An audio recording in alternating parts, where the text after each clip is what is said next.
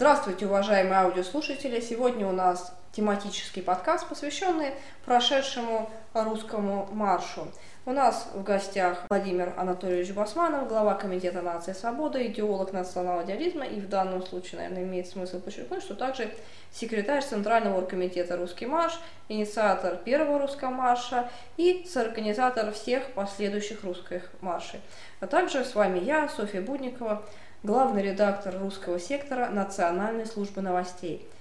Сегодня попробуем задать Владимиру наиболее каверзные вопросы, и, возможно, он тоже мне чем-то ответит. Владимир, как вы оцениваете прошедший русский марш, как в Москве, так и в других городах Российской Федерации? Во-первых, я приветствую наших слушателей. В ответ на ваш вопрос. Русский марш оцениваю как успешный, то есть достигающий тех целей, которые перед ним ставят современные организаторы – более сотни публикаций в СМИ на миллионы читателей, которые узнали про наши идеи. Тысячи новых сторонников появляются сейчас. Десятки новых соратников по всей стране присылают заявления на присоединение к нашим организациям.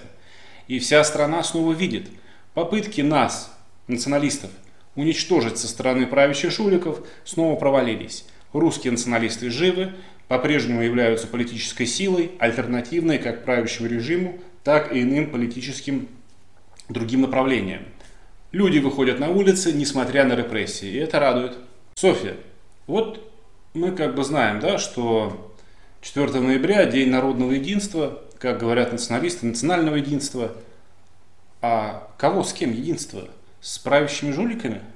Мы понимаем в данном случае единство как национальную солидарность. У правящих жуликов как раз нету никакого представления о национальной солидарности вопрос национального единства или солидарности, он очень актуален, потому что большинство проблем сегодняшнего общества, они как раз вызваны недостатком этих свойств. Все проблемы в обществе, потому что мы друг другу никто. И призыв к национальному единству, он призывает народ, призывает граждан, призывает э, тех, э, кому не безразлична судьба нашего народа и Отечества, стать соратниками, стать э, командой и координируя свои действия с друг другом, идти к общей цели, потому что у нас одна страна, у нас одна земля, у нас одна кровь, у нас одни проблемы, у нас одни враги в конце концов, потому что э, мы народ, и День национального единства, он позволяет почувствовать себя народом.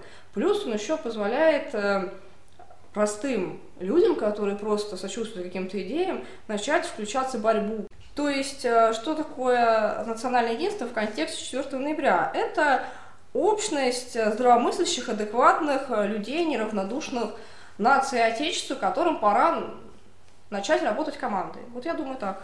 Я со своей стороны, во-первых, обращу внимание, официальное наименование праздника – День народного единства. Мы же считаем, что это наименование официозное и чересчур расплывчато. Мы говорим о национальном единстве – поскольку под словом «народ» могут подразумеваться все граждане страны. Но в данном случае, в случае праздника 4 ноября, речь идет именно о русском национальном единстве и ни о каком ином. Ни чукчи, ни адыгейцы, ни якуты, ни хакасы никак не связаны с этой датой в принципе. Таким образом, слово «народное» такое стыдливое немного прикрытие даты, связанное конкретно и только с русской нацией – когда русские выбили иноземцев из Кремля, из своей русской столицы. Уточню, что под нацией мы, русские националисты, подразумеваем только и лишь этнос, а не гражданскую общность или что-либо подобное.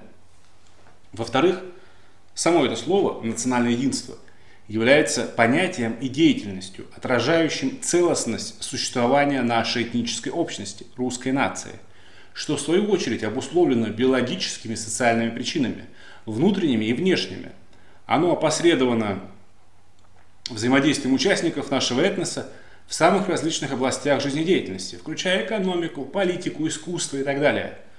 В личном плане обычного человека национальное единство обусловлено национальными чувствами, психологией, особенностей совместной жизни и деятельности людей. И вне зависимости от того, что любая нация включает в себя какое-то число преступников – включая вот в нашем случае правящих чиновников, психбольных или людей с каким-то девиантным поведением, нет никакого сомнения, что нация существует ровно и настолько, насколько продолжает существовать национальное единство.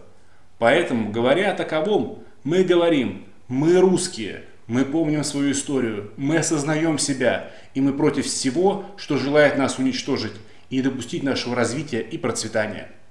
Русский марш 2019 проходил под лозунгом «Мы вернем себе Россию, мы вернем себе свободу». Против миграционной политики Путина, против передачи русской земли Китая, против режима, при котором русские вымирают. Также в ряде регионов националисты требовали освободить своих политзаключенных соратников, в том числе таких региональных лидеров, как Владимир Ратников, Комарницкий, Артем Милушкин, Александр Аршулевич. Московский комитет Русского марша безоговорочно принял рекомендации об идейной составляющей марша со стороны Общероссийского Центрального организационного комитета РМ. Это консультативно-методическая структура, куда входят организаторы РМов прошлых лет со всей страны, уважаемые, авторитетные в нашей среде люди. С призывом Центра комитета, из которого предельно ясны идейные основы современного русского марша, желающие могут а, внимательно и подробно ознакомиться на наших площадках. И будет ясно, чем он отличается от всяких прочих манифестаций. Как вы считаете, Владимир, может быть, пора переименовать русский марш в правый марш или европейский? Сколько уже можно выходить в старом формате? Может быть, нужно внести какую-то новизну? Может быть, идеи правого единства или европейского единства или славянского единства? Или там мобилизации, или какой-то общности, или каких-то культурно-политических аспектов, они сегодня важнее, чем то, что изначально заложено в определении русский марш. Давайте по существу. Никаких подобных идей не возникало, кроме одной, которая вот буквально там месяц назад появилась, что, мол, давайте переименуем русский марш, вот мы переименовываем, какая-то кучка лиц там в правый марш. Вот больше русского марша нет, не нужно уже ничего русского. Значит, давайте разберемся. Откуда такая идея вообще взялась и кто за ней стоит? Пару недель назад группа аффилированных с Кремлем персонажей объявила, что вот они будут проводить некий правый марш вместо русского марша. Зачем и почему им это нужно? Все просто. Их кураторам из администрации Путина кажется, что опасно националистам и дальше выступать в качестве выразителей требований русского народа. Кроме того, они хотели бы любую борьбу за социальную справедливость объявить левацкой идеей.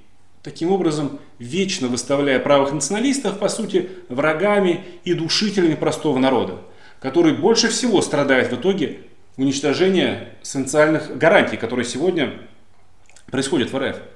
Все, что эти люди называют правым, на самом деле попытка вернуться к дикому капитализму 19 века. И очень далеко от современного понимания вообще соответствующих политических понятий.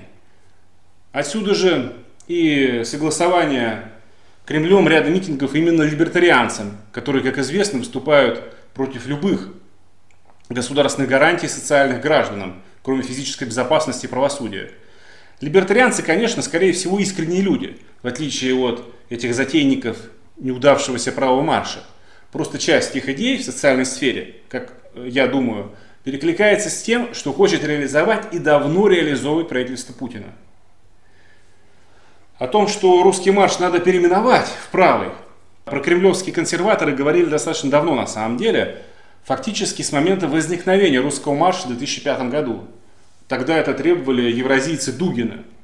Именно только так они и говорили. А евразийская идея, как таковая, это краеугольный камень современной пропаганды Кремля.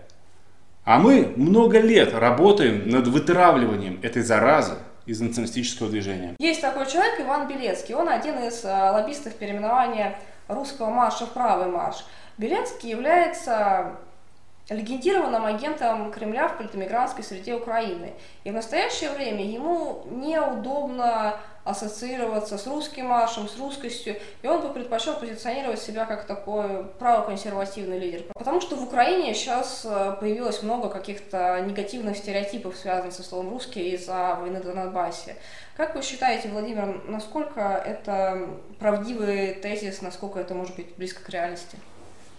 Я убежден, что именно так и есть. Здесь соединяются сразу две линии. С одной стороны, интерес Кремля, он был проявлен в 2005 году, и были сейчас поползновения к этому, для того, чтобы разъединить да, социальные гарантии, социальные права населения страны от национализма. Что национализм это только вот что связано с мигрантами, а, скажем так, нормальная человеческая жизнь это не имеет никакого отношения к национализму, поэтому их не надо поддерживать. А с другой стороны, это интерес непосредственного человека, да, которого, как вы сказали, многие считают агентом заброшенного в Украину, который проводил там определенную работу, связанную с проникновением в мигрантские круги, там, призывал людей ехать, там, создавать, якобы у него там какие-то схроны есть в Российской Федерации, вот надо сейчас тебе вернуться в Россию, там, поднять э, какое-то восстание. Другим людям говорил, что надо навестить их родных, несмотря на то, что ты в розыске, мол, езжай обратно в Россию, там все будет хорошо, тебя не поймают, там ну, навестишь своих близких. Много чего можно об этом сказать, об этом в интернете полно информации. Но в данном случае в идеологическом плане вы абсолютно верно заметили.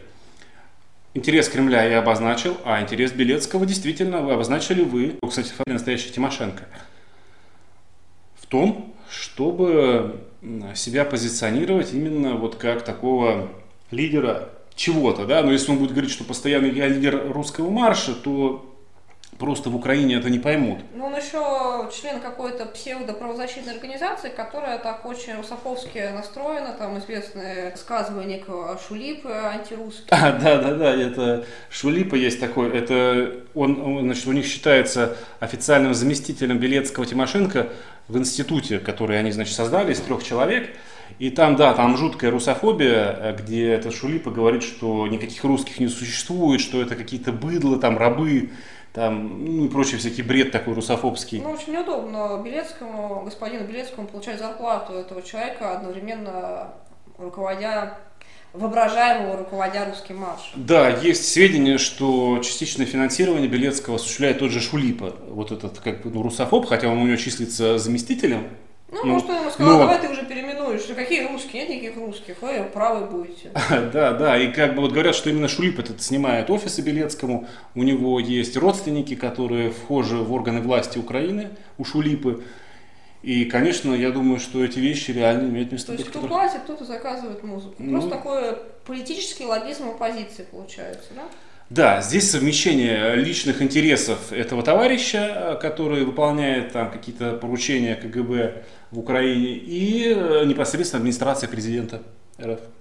Скажите, русский марш, как вы считаете, это вот праздничная или протестная акция? Конечно же, это протестная акция. Потому что люди, которые считают, что русский марш это праздничная акция, они, во-первых, понижают русский марш, потому что русский марш проводится позиции, проводится позиции национальной. И понятно, что национальная позиция, она не располагает тем административным ресурсом, тем финансовым ресурсом, как располагает официальная власть в регионах, на федеральном центре. То есть понятно, что если ты проводишь шествие оппозиции, э, ты как бы собственно, оппозиция есть. Ты выражаешь протест, ты говоришь о том, что у тебя болит, ты выражаешь требования групп, которые за тобой стоят. Называясь праздничным шествием, вы в глазах обывателя начинаете конкурировать с мероприятиями, которые устраивает администрация, мэрии, Собянин. Понятно, что у Собянина возможность вывести ну, на несколько сот тысяч человек, да, вот Кадыров там вывел на свой городской праздник. И вы всегда будете в проигрышном состоянии. Вас всегда будет меньше, чем их. И сколько бы вы ни вывели, все равно там кремлеботы будут писать, а в том году было не 30 тысяч, а 39, все пошло на спад, зачем это нужно. И получается какое-то, ну не знаю, спойлерство властям, что ли. А во-вторых, а зачем Зачем в России еще один праздник? Вот есть же много разных праздников. Есть там, не знаю, там кто-то празднует День а, Победы над Хазарами, кто-то там празднует День славянского единства, кто-то празднует День русского языка, куча дней, связанных с русской боевой славой. Зачем в оккупированной стране, где коренной народ вымирает, зачем выходить праздновать, а не протестовать? Конечно, русский марш – это протест. Причем в каждом году есть наиболее актуальная политическая повестка. И говорить, что когда наша страна оккупирована, давайте мы не будем протестовать, давайте мы лучше попразднуем, это какое-то очень больное восприятие. Вот есть 1 мая, день борьбы за социальные права граждан, День социального протеста. А есть 4 ноября, День национального протеста, когда нация заявляет о своих проблемах, о том, что она хочет и не хочет видеть в своей стране. вопрос, праздничная или протестная акция «Русский марш»? Я бы сказал, что это сегодня одновременно и праздник в качестве своей исторической основы, и протест в качестве современной актуальности. Праздник в честь наших предков, освободивших Отечество от иностранных оккупантов. И протест современных русских, русский голос против оккупантов сегодняшнего дня. Призыв к национальной солидарности для нового освобождения страны. Но в любом случае я с вами согласен, что это не аналог бразильского карнавала или чего-то либо такого подобного. Это скорее прямой аналог политических манифестаций. Марша оранжистов в Северной Ирландии или Лукового марша в Болгарии, которые основаны на в память об исторических событиях, но, безусловно, несут политическую коннотацию. Русский марш сегодня – это категорически протестная акция, а вовсе не культурно-развлекательная, как там утверждали некоторые 10 лет назад. Об этом прямо говорят лозунги в этом году людей, которые вот, они вышли на русский марш, зная, что там эти лозунги, они туда пришли. Да? Вот какие мы перечислим. Против миграционной политики Путина, против передачи русской земли, леса и природных ископаемых Китаю, против режима, при котором русские вымирают, за национальную солидарность и социальную справедливость, за права и свободу русского народа, за славянское братство, за европейское единство – против войны с Украиной, за прекращение политических репрессий и освобождение узников совести. Главные да, лозунги «Мы вернем себе Россию, мы вернем себе свободу». И что русский марш, говорилось, это народное собрание против вымирания. Какое здесь там веселье, какой-то карнавал, да? Нет, это безусловно политическая акция, без всяких сомнений, если люди собрались именно вот под эти лозунги. Изначально всегда были такие люди, которые хотели это внедрить но всегда они проигрывали, потому что большинство более вменяемых националистов говорили, вы что там, ну, совсем того, да, какие там э, эти балалайки там и так далее. Мы чтим и помним, вот как оранжисты, да, они же выходят в память о, о чем? Они выходят в память о победе, боевых победах протестантов, протестантских армий над ирландскими католиками. И они как бы ходят в память об этом, но очевидно, что они сегодня выходят где? В Ирландии, да, северной. Они говорят, Ирландия наша, протестантская, и была, будет и есть. То есть это конкретная политическая акция, хотя и основана на исторических событиях. Хотел бы заметить еще, что сегодня на русский марш выходит, как я считаю, кто-то может со мной не согласиться, но я убежден в этом, только самые смелые и лучшие люди среди националистов. Просто много смелых и лучших людей, они находятся в тюрьмах, они находятся в колониях, они имеют запрет на политическую деятельность. Конечно, но очень я... многие покинули Российскую Федерацию. Плюс русские же разделенный народ. По-моему, могу ошибиться. Простите меня, если ошибусь. Вплоть до того, что каждый пятый русский может проживать за пределами рубежа, просто он там родился, вырос, у него нет возможности там получить визу и приехать на русский марш. Тоже может быть очень хороший человек. Хорошо, русские националисты, проживающие в Российской Федерации и имеющие практически такую возможность. Понятно, что если человек там в розыске или в эмиграции, или там очень серьезно сильно преследуется лично, каких к нему вопросы. Но я говорю все-таки про большинство. Действительно, по-другому быть не может, потому что социально-экономическая политика Путина ведет мой народ, а также абсолютное большинство коренных народов России к стремительному вымиранию – а его миграционная и внешняя политика приводит к тому, что некогда русские земли начинают колонизироваться другими народами. И с каждым годом ситуация это только хуже. Это тот вопрос, о котором невозможно молчать. И, конечно, самые лучшие среди националистов это осознают. Они это понимают, выходят, чтобы сказать, мы против. Все, кто готов быть с нами, присоединяйтесь. Не могли бы немножко рассказать о трудностях, с которыми пришлось столкнуться организаторам при подготовке русского марша? Русский марш проводился в различных городах страны и, конечно, везде свои особенности. При этом в большинстве городов, где он не проводился, это произошло потому, что там не нашлось организаторов. То есть люди с националистическими взглядами очень сильно в этих городах оказались запуганы за последние годы. Это очень важный аспект, потому что люди из, наверное, десятков городов э, пишут нам сообщения которые примерно так звучат. Почему вы не проводите русский марш в Удмуртии? Почему вы не проводите русский марш в Владивостоке? Почему вы нас так ненавидите? Почему вы думаете только о проблемах в крупных городах, объединениях русских там? Так, э, ну, к сожалению, видимо, эти люди не понимают, что никто за них ничего не сделает. Для того, чтобы провести русский марш, нужно взять бумагу за 10 там, до 15 дней, отнести в уведомление в органы власти, и все. Нужно просто немножко смелости и посмотреть в интернете, как выглядит этот образец, или там у нас взять. И, ну, немножко смелости все-таки нужно, и немножко интереса и знания, да, ну, что нужно скачать эту бумагу, заполнить большой, отнести. Большой чиновник будет на вас серьезно смотреть, говорить, не надо. Да, да, какой-нибудь милиционер главный городской может даже с вами встретиться и скажет, там, не проводите, мы вас просим, а вы скажете там, нет, знаете, я проведу. Ну, очень многие боятся, что с ними серьезно поговорят. У нас очень забитый такой народ. Но последние годы это усилилось. Они, люди видят, что вот там арестовали Белова, арестовали Демушкина и все. И, значит, могут сразу всех расстрелять. То есть у них сразу ассоциация, как будто у нас Северная Корея. И вот э, то, что люди были запуганы, поэтому в этих городах его не было.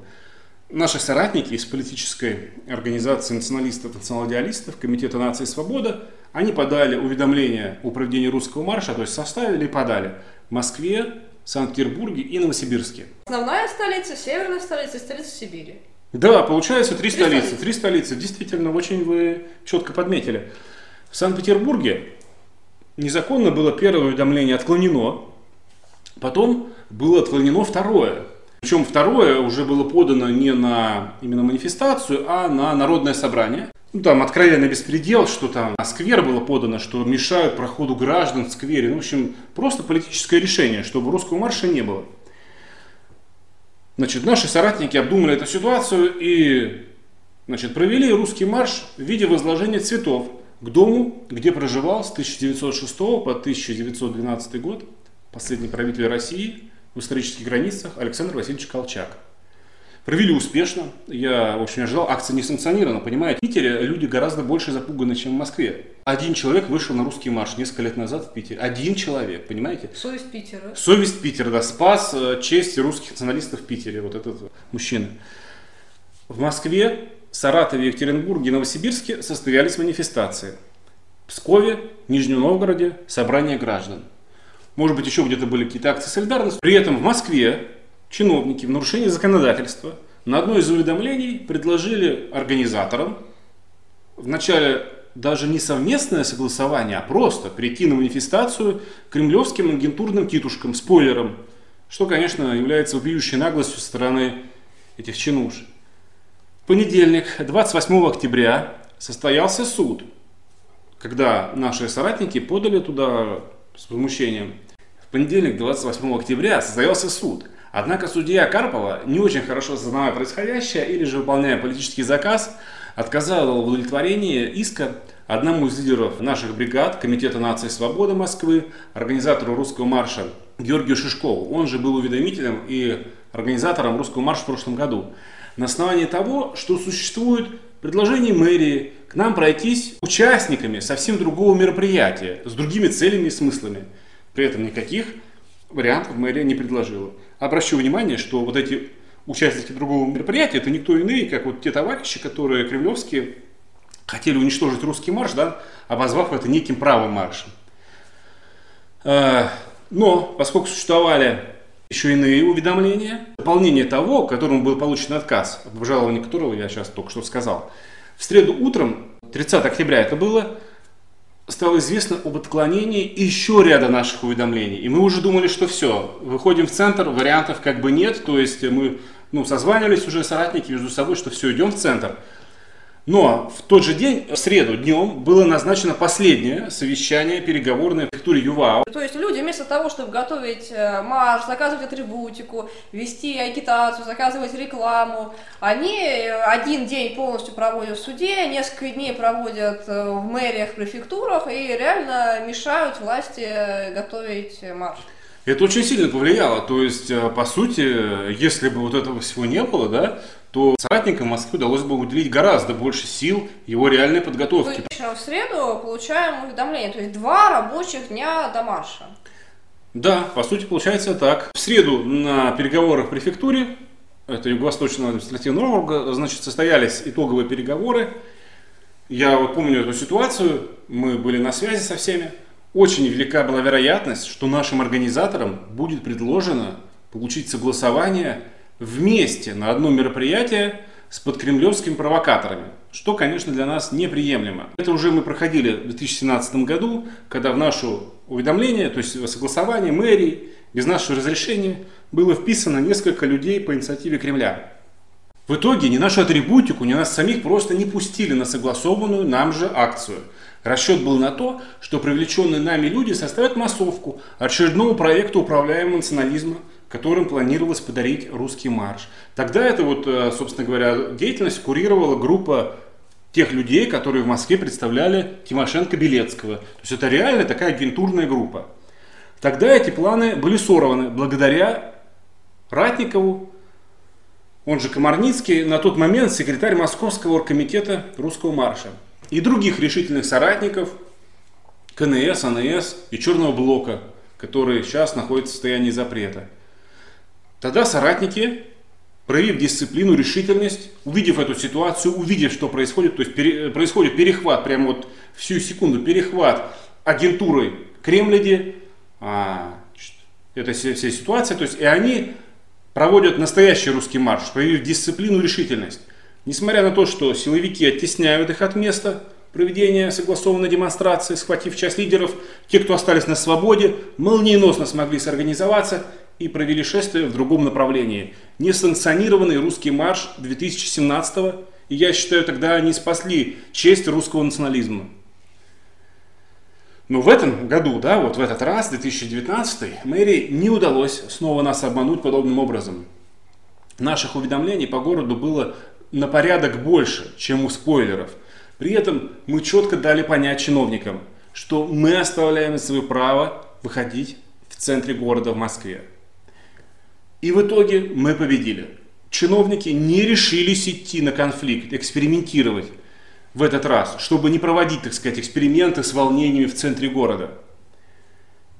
Нельзя не сказать, что подготовка к русскому маршу постоянно ведется последние годы в условиях информационной блокады или откровенной клеветы со стороны крупных СМИ. Это очень сильно осложняет и меняет ситуацию по сравнению с десятилетней давностью – чтобы вы понимали, как бы там 10 и более лет назад не было информационной блокады. А русский марш, условно говоря, писали все СМИ. То есть писали о том, что русский марш организует э, объединение русские, которые возглавляют там Демушкин, Белов, Басманов. И люди видели, что есть такое объединение русские, к нему можно присоединиться. Сейчас 90% публикаций СМИ, вот как э, специ... ну, может быть, это, может быть, это не специально, может быть, это просто люди ленивые, некомпетентные, но так или иначе, 90% публикаций СМИ нету названия организации, которая проводит русский марш, нету фамилий современных э, лидеров русского марша в Москве, и тем более русского марша на федеральном уровне. А что же это делается? Чтобы люди не знали, кому присоединяться, за кем идти, кого гуглить, искать в соцсетях, выходить на связь. Это тоже присутствует, но я обращу внимание, то есть если мы сегодня говорим о том, что публикаций много о русском марше, но это, как правило, уже постпубликации, после того, как он прошел, да, вот, а вот до публикации, кто проводит, что там будет, этого намного меньше. Помню, как было, то есть до русского марша писали, что вот фашисты, нацисты во главе там с Беловым, Демушкиным, они выходят. То есть э, они вроде как бы критиковали, да, но умные это люди понимали, э, что происходит. И знаете, ну бывает как, что э, любая реклама это реклама. Хотя реклама была негативная вроде бы, да, люди, которые, значит, интересуются нашей идеологии, они понимали и приходили. Сегодня такого намного меньше. Ну, где-то 50 было анонсов в СМИ. То есть 50 что подали, 50 что запретили, 50 что согласовали. А, в 10 лет назад, я вам скажу, по телевизору говорили об этом. Понимаете? Что сегодня состоится русский марш, или завтра состоится русский марш. Это вот националисты.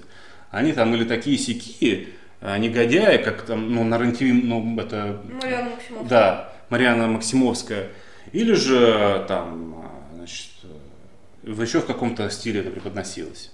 То есть, безусловно, присутствует информационная блокада. Я в этом уверен. Особенно со стороны крупнейших СМИ, которые а, влияют на всю страну. Ну, по крайней мере, государственных СМИ. Да, вот я именно про них и говорю. Во-первых, секретарь Центрального оргкомитета Русского марша Владимир Басманов до сих пор находится в политической миграции, потому что Российская Федерация не оставляет своих намерений его схватить по всяким политическим статьям. Во-вторых, в застенках режима находится прошлый секретарь Московского оргкомитета Владимир Ратников. Как его ближайший соратник Артем Воробьев. Мы хотели выбрать в качестве нового секретаря Никиту Зайцева, одного из лидеров Ассоциации народного сопротивления. Против него начали фабриковать дело за призывы к протестам 27 июля. Как вы помните, Софья, это за допуск оппозиции к выборам. Человек отбыл два административных ареста. У него изъята вся архтехника, и претензии со стороны силовиков в любой момент могут снова возобновиться.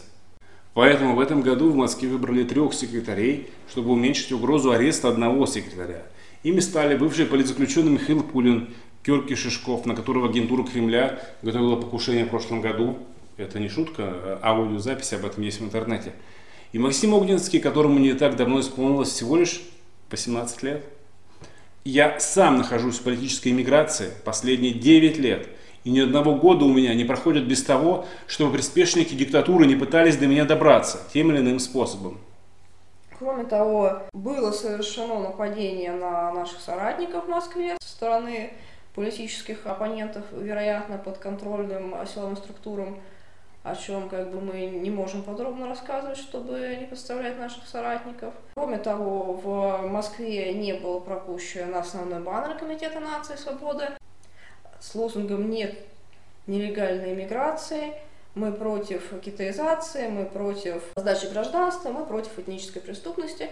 Сотрудникам силовых структур почему-то их очень сильно задело, надпись «Мы против китаизации». И мы до сих пор и с Владимиром, и в КНС не можем разобраться, а что не так э, с тем, что люди вышли против китаизации? Это сотрудники полиции не знают этого слова, решили перебдеть? Или они китайские шпионы? Или действительно там в администрации Путина боятся, что в Китае узнают, что в России начали протестовать против китайской экспансии, против передачи Сибири, что там Китай может как-то заволноваться или что-то там не будет покупать у Путина какие-то русские земли или леса в связи с этим, потому что будет бояться, что эти сделки потом отменят там в ближайшие годы, когда Путин уйдет в отставку.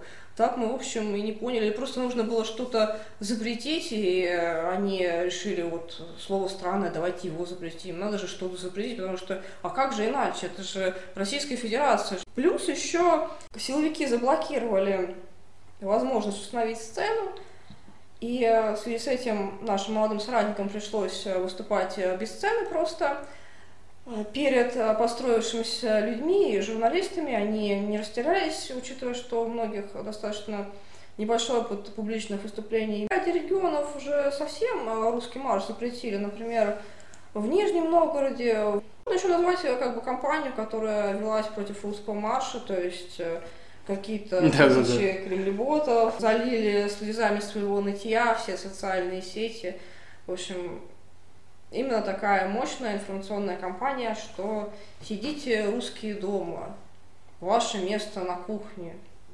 Вот э, с этим я абсолютно согласен. Информационная кампания действительно велась и на многих повлияла. То есть э, кто-то там повелся на то, что там русский марш проводят не пойми там кто, да, при этом как не пойми кто, если я имею прямое отношение к организации русского марша в Москве, а я тот человек, который в 2005 году подавал уведомление на первый русский марш и его проводил. Да, был еще смешной случай, когда одного из организаторов Демушка спрашивает, что а русский марш левые захватили. Демушка сказала, ну, вообще-то Басманов его проводит сейчас. До того, как бы эффективность информационной кампании, что в одном из городов, не хочется называть каком, представители одной организации, они пришли на русский марш и сказали, мы к вам пришли, вы только, пожалуйста, не пишите, что мы у вас были. А почему это говорят? Они боятся, что вот их информационно начнут травить и на них нападать. Какой смысл вообще, в принципе, в русском марше?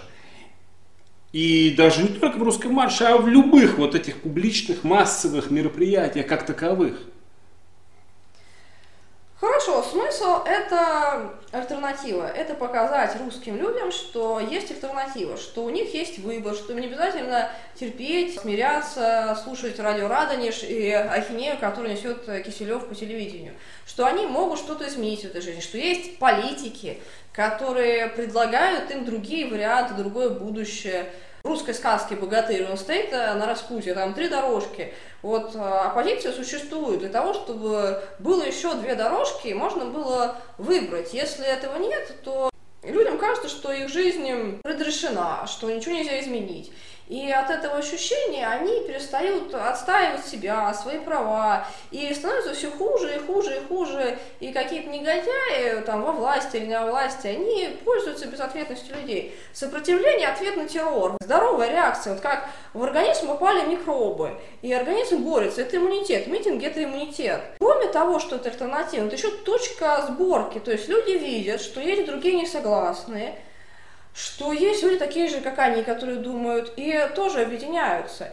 И когда много-много людей объединятся, они смогут заставить тех, кто злоупотребляет должностными полномочиями в правительстве, того же Путина, заставить всех этих людей уйти. Потому что власть, она не от Бога, она стоит на общественном договоре. Люди договариваются. И в случае массового неповиновения, массовой делегимитизации власти, тиранам ничего не остается, кроме как бежать.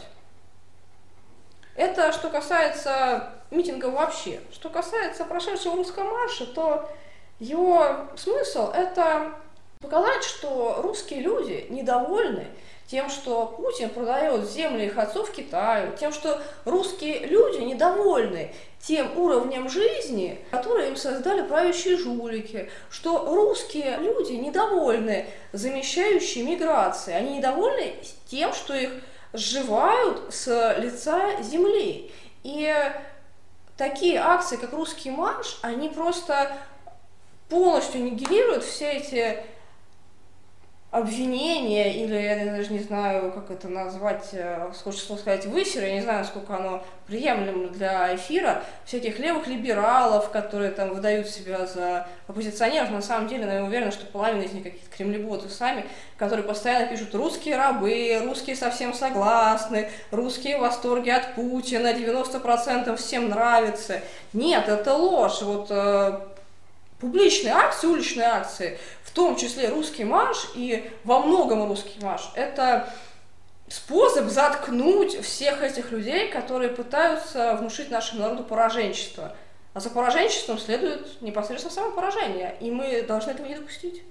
Русский марш мешает объявить всех русских рабами и сказать, да, это рабы, которые заслуживают – того, что они в рабстве. Ни один из них ни голос не может поднять. Им нравится? Им нравится это, им нравится Путин. Такая акция, как «Русский марш», с именно вот теми лозунгами, под которыми она прошла в этом году, она не дает это делать. И поэтому Ратников сидит в тюрьме тот же, да? Вообще, любые политические акции, будь ли это манифестации, митинги, народные собрания, имеют конкретные цели и задачи. Например, народный сход в 2008 году в Москве после убийства русской девочки Ани Бешновой мигрантом. Имел конкретной целью потребовать ареста убийцы. И это было достигнуто. То есть без схода никто бы его даже не искал. Народное собрание в Кандапоге в 2006 году преследовало своей целью поставить на место местную диаспору кавказцев, помочь местным жителям. И это тоже было достигнуто. А я как бы про эти акции вспомнил, потому что сам принимал участие в их организации. И Кроме того, эти акции имели также целью обратить внимание всего общества в России на проблему миграционной политики правительства, правящего режима. Что было сделано? 1 мая националисты уже много лет проводят те или иные акции, будь то конференции или разные шествия, с целью рассказа обществу о социальной программе националистов, о том, что националисты предлагают в социальной сфере обществу. Вот последние пару лет прошло много акций, в которых участвовали националисты, а где-то даже инициировали в защиту интернета, которые выполняли задачу донести до общества правду о ситуации с этой угрозой. В Украине у бессрочного митинга на Майдане была другая цель – через непосредственно этот митинг сменить власть. Евромайдан, он был против откладывание президентом подписания договоренности. В начале. Съезд, да, но потом, да. Но затем появилась конкретная цель – сменить власть. Народное собрание людей по поводу убийства Бешновой и народное собрание людей на Майдане, оно несло разные цели. А у русского марша еще другая цель. С одной стороны, да. С другой стороны, любое массовое протестное действие, когда страна в такой ситуации, как Российская Федерация, где диктатура, которая всех достала, любая массовая акция может перерасти в Майдан и последующую смену правящих элит. Может, но в данном случае русский марш проводится в Люблино. Люблино это окраина Москвы. Да? Если вы хотите проводить а, акцию как Майдан, ее надо проводить в центре города, да? а не как а, некоторые люди там, несколько лет назад провокационно фантазировали о походе русского марша на Кремль из Люблино. Вот, что было, конечно, полным абсурдом. Это вы правы. Просто хочу обратить внимание людей, что на протестные акции нужно, а на общегражданские, на общегражданские, где нету какой-то конкретной узкой тематики, или она есть, но это акция в центре Москвы, акция в каких-то критических местах, где большое скопление протестующих может что-то поменять.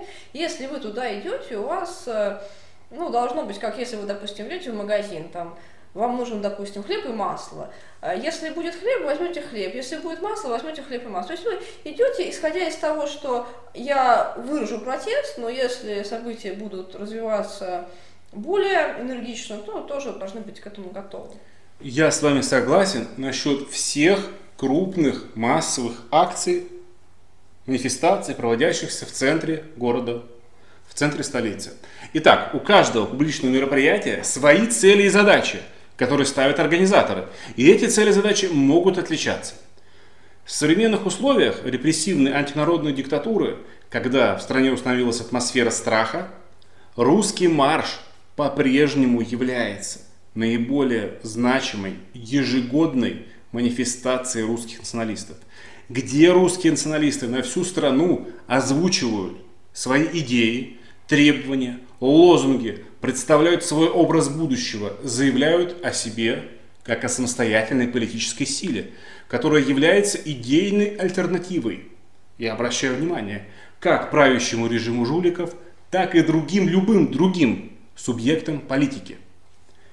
Что крайне необходимо для поддержки и развития организованных структур русских националистов, являющихся основной надеждой для русских людей на будущее – в условиях потенциальной смены политической обстановки. При этом лишь политическая манифестация, она и есть политическая манифестация, но не более того, которая решает весьма конкретные цели и задачи. Вы, Софья, сказали, что бывают ситуации, когда она дошла, так сказать, до другой ситуации, но в целом у всех свои задачи. Просто очень часто мероприятие имеет, скажем, задачу минимум, задачу максимум, может быть, несколько промежуточных задач. Значит, у русского марша в Люблину нет задачи штурмовать Кремль? Нет, нет, у русского марша нет. Но, допустим, у него есть задача максимум увеличить численность националистического фланга российской полиции, допустим, в два раза. Это задача максимум. Задача минимум просто увеличить на пару десятков человек. Вы забываете о сторонниках.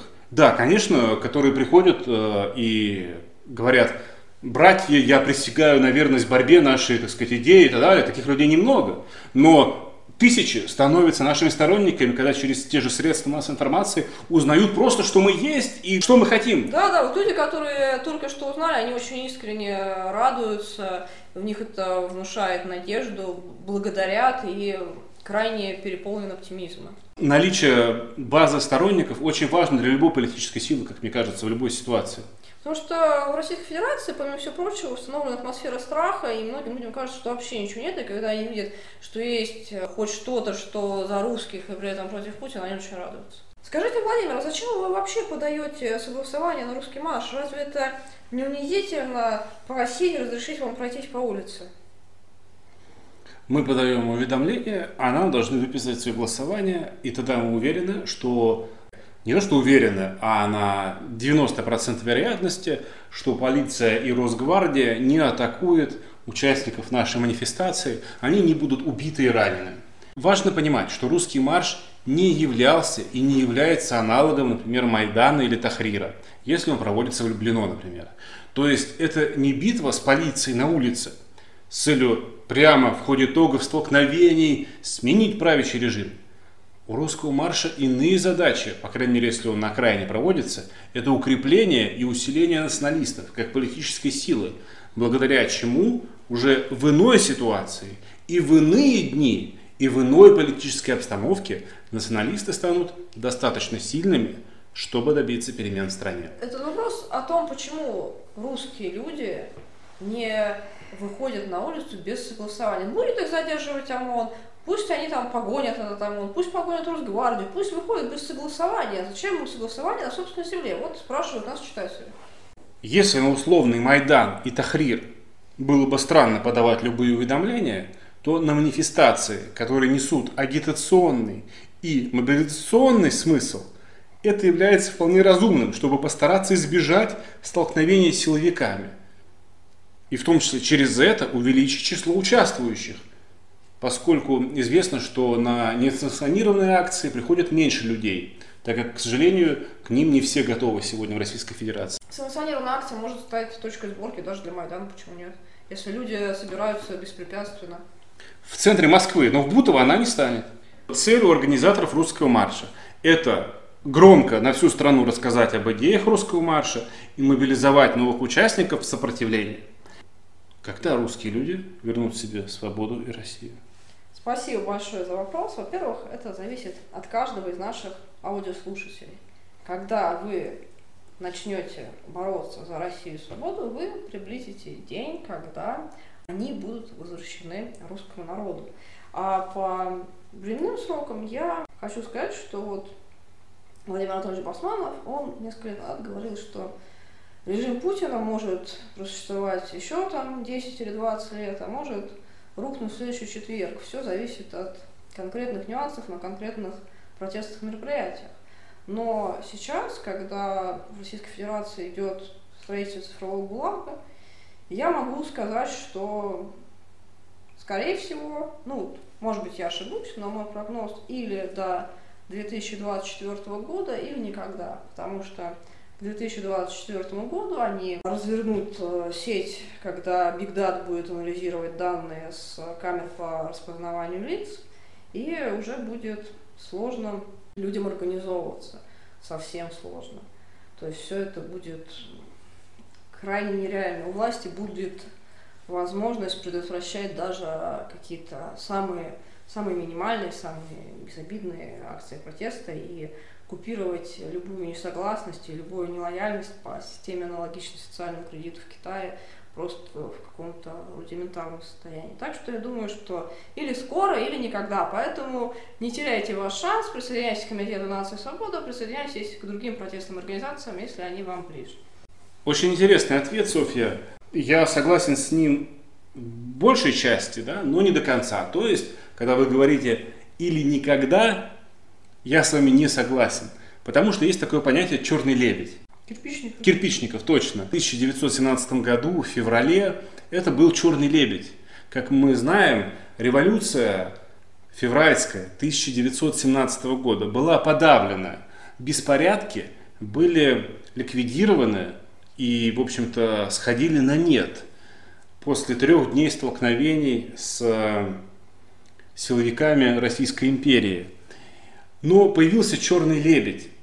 Вот этот старший урядник, урядник там кирпичников, да, это как старший сержант, который э, вдруг в ночь подбил в казарме несколько десятков бойцов, ну, на то время как современные росгвардейцы, выступить против власти. Утром они расстреляли трех офицеров, и началась настоящая уже февральская революция. Через три дня власть слиняла. Этого Кирпичникова на любом уровне власти никто не может предусмотреть. Смотрите, Кирпичников, он же приходит к своим идеям не потому, что они ему приснились. Он что-то читает, что-то смотрит. И все, что он читает, смотрит, и все, с кем он встречается, анализируют Data. И думает, анализирует, а может ли Кирпичников прийти к этой мысли или нет. Вы рисуете самые такие печальные картины. Я не настолько пессимист насчет 2024 года. Но все-таки, если вы нас слушаете, неважно, пессимист вы или оптимист, лучше как бы готовиться к худшему, поэтому Не ждите 2024 года, присоединяйтесь к нам. В своей недавней, краткой, но очень важной статье о современных кастах, сословиях, которые перешли из профессиональных наследственных групп в область психотипов, не так давно я обращал внимание, что Россию в 1612 году освободило ополчение всего лишь 10 тысяч человек. При этом в стране жило, там, по-моему, что-то чуть ли не до 5 миллионов. В 1917 году с большевиками сражался лишь очень-очень маленький процент русских мужиков. А остальные, буквально 80-90% русских мужчин сидели по домам, прятались там и боялись. И антикоммунистические силы в этой ситуации были на грани победы. Им не хватило совсем немного усилий и ресурсов. Исходя из исторического опыта и здравого смысла, ответ простой.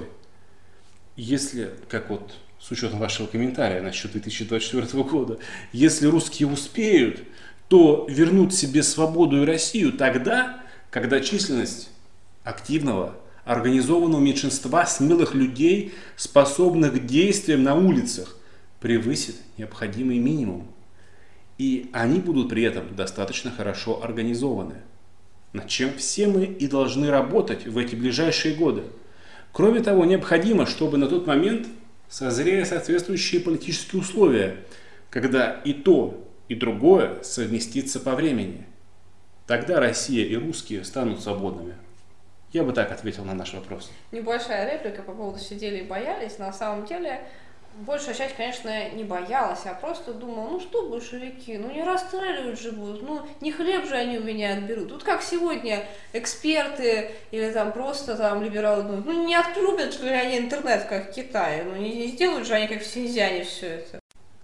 Почему националисты не могут объединиться? Имеется в виду три группы националистов. Это организаторы русского марша на Октябрьском поле и организаторы несостоявшегося правого марша так больше... и организаторы русского марша в Люблино. Вот эти три группы, по мнению журналистов и широкой общественности, должны объединиться, обняться и умиленно расплакаться. И тогда счастье придет. Те, кто вышел на Октябрьское поле, поддерживают военное вторжение Путина в Украину из-за которого погибли более 10 тысяч славян, русских и украинцев. Еще до трех миллионов стали беженцами. Оставшиеся жить на Донбассе лишились всех своих прав, фактически находясь заложников у реальных вооруженных бандитов. Это преступление не только против украинцев, то, что было совершено. Это преступление против всех русских, проживавших на территории Украины на самом деле. Мы не понимаем людей, которые называют себя националистами, но при этом хотят, чтобы ни за что проливалась русская кровь. И это вместо того, чтобы бороться за наведение порядка в собственном доме. Большинство журналистов и большинство, большинство националистов, которые старше 19 лет, они знают, что движение раскололось из-за украинского вопроса. Значит, смотрите, можно я сразу... И им очень все равно на 10 тысяч славян, которых убили. И пока нашим народам, русским, украинцам, другим каким славянским, будет все равно на десятки тысяч смертей, на кровь, что это будет какая-то вещь, на которую можно наплевать. Ну, как вам нравятся книги Донцова не нравятся? Ну, такая мелочь, зачем ругаться с ней? Ну, ничего не изменится, пока будет такое отношение к человеческой жизни у активной прослойки людей. Мы хотим поменять это отношение, мы его меняем они замешали в этом кровавом месиве людей на Донбассе, чтобы люди в Москве не вынесли их за шкирку из Кремля. Это же очевидно. Они же внушили большинству, что никаких Майданов, страшно, опасно, война, убийство, бомбы падают. Понимаете? Ну, сейчас как бы люди отошли, очень сильно упал уровень жизни, а в 15 году, 16 нам очень много писали, что ну что вы хотите, как в Украине, ну страшно, там война, все такое. Да, да, вот вы хорошо помните. Но вне зависимости от этого, насчет вот этих людей, которые выходят на Октябрьском поле, вы знаете, эти люди, ведь, э, чтобы вообще, вот вы понимали, большинство лидеров, националистов, которые существовали да, на 2014 год, лидеров, которые понимают, что происходит, которые ведут за собой народ, да, большинство из них выступило против политики Путина, потому что всегда выступала против политики Путина, и это правильно. Они увидели ее преступную сущность, лицемерие, большинство актива националистических организаций выступило против. Те, кто стал ватниками из лидеров, на пальцах можно пересчитать. Плюс э, националисты это единственная политическая сила в России, представители которые массово ехали на Донбасс поддерживать Украину. Да, здесь э, действительно, я не знаю о каких-то массовых поездках либералов на Донбасс воевать с путинцами. Или левых социалистов. Или левых там каких-то, да, вот удальцовцев. Наоборот, Ну, скорее. Пономарев, наверное, один единственный. Да, Пономарев единственный левый, который выступил против, и все. Октябрьское поле. Эти люди, почему нельзя с ними объединяться? Не только потому, что они несут моральную ответственность за гибель более 10 тысяч славян. Эти люди, они в любую секунду готовы нанести удар нам в спину, движению сопротивления. В любую секунду, когда Путин им скажет, мы захватим Мексику, они скажут ура Путину, как они уже это сказали в 2014 Вот это мы должны запомнить навсегда. Может, вы назовете фамилии этих людей, чтобы наши слушатели знали, что если их зовут в организацию этого человека, на лекцию этого человека, подписаться на этого человека, чтобы Значит, они не контактировали с ними. Это, с одной стороны, может быть хорошо сказать фамилии, но с другой стороны появляются новые, э, старые куда-то исчезают, да? Тогда, в 2014 году, это в том числе были такие люди, как лидер российских национал-демократов Константин Крылов. Потом в переписке уже стало известно, хакеры взломали, что ему указания из Кремля непосредственно отдавали о том, какие заявления должна его партия НДП делать в поддержку действий против Украины. Это Станислав Воробьев. Ну, с него взятки гладкие. Это человек, который еще в 91 году выпускал книжки «Как нам убить всех украинцев». Ну, просто патологическая ненависть к украинцам важнее, чем желание блага для русского народа. Э, Да, есть и такие тоже уникумы. Это не хочу про него говорить нехорошо, но все-таки в историю это должно войти. Дмитрий Бобров – это националист. Мой товарищ был. Но сгубила склонность к популизму. Много общался со Станиславом Воробьевым, желавшим убивать украинцев.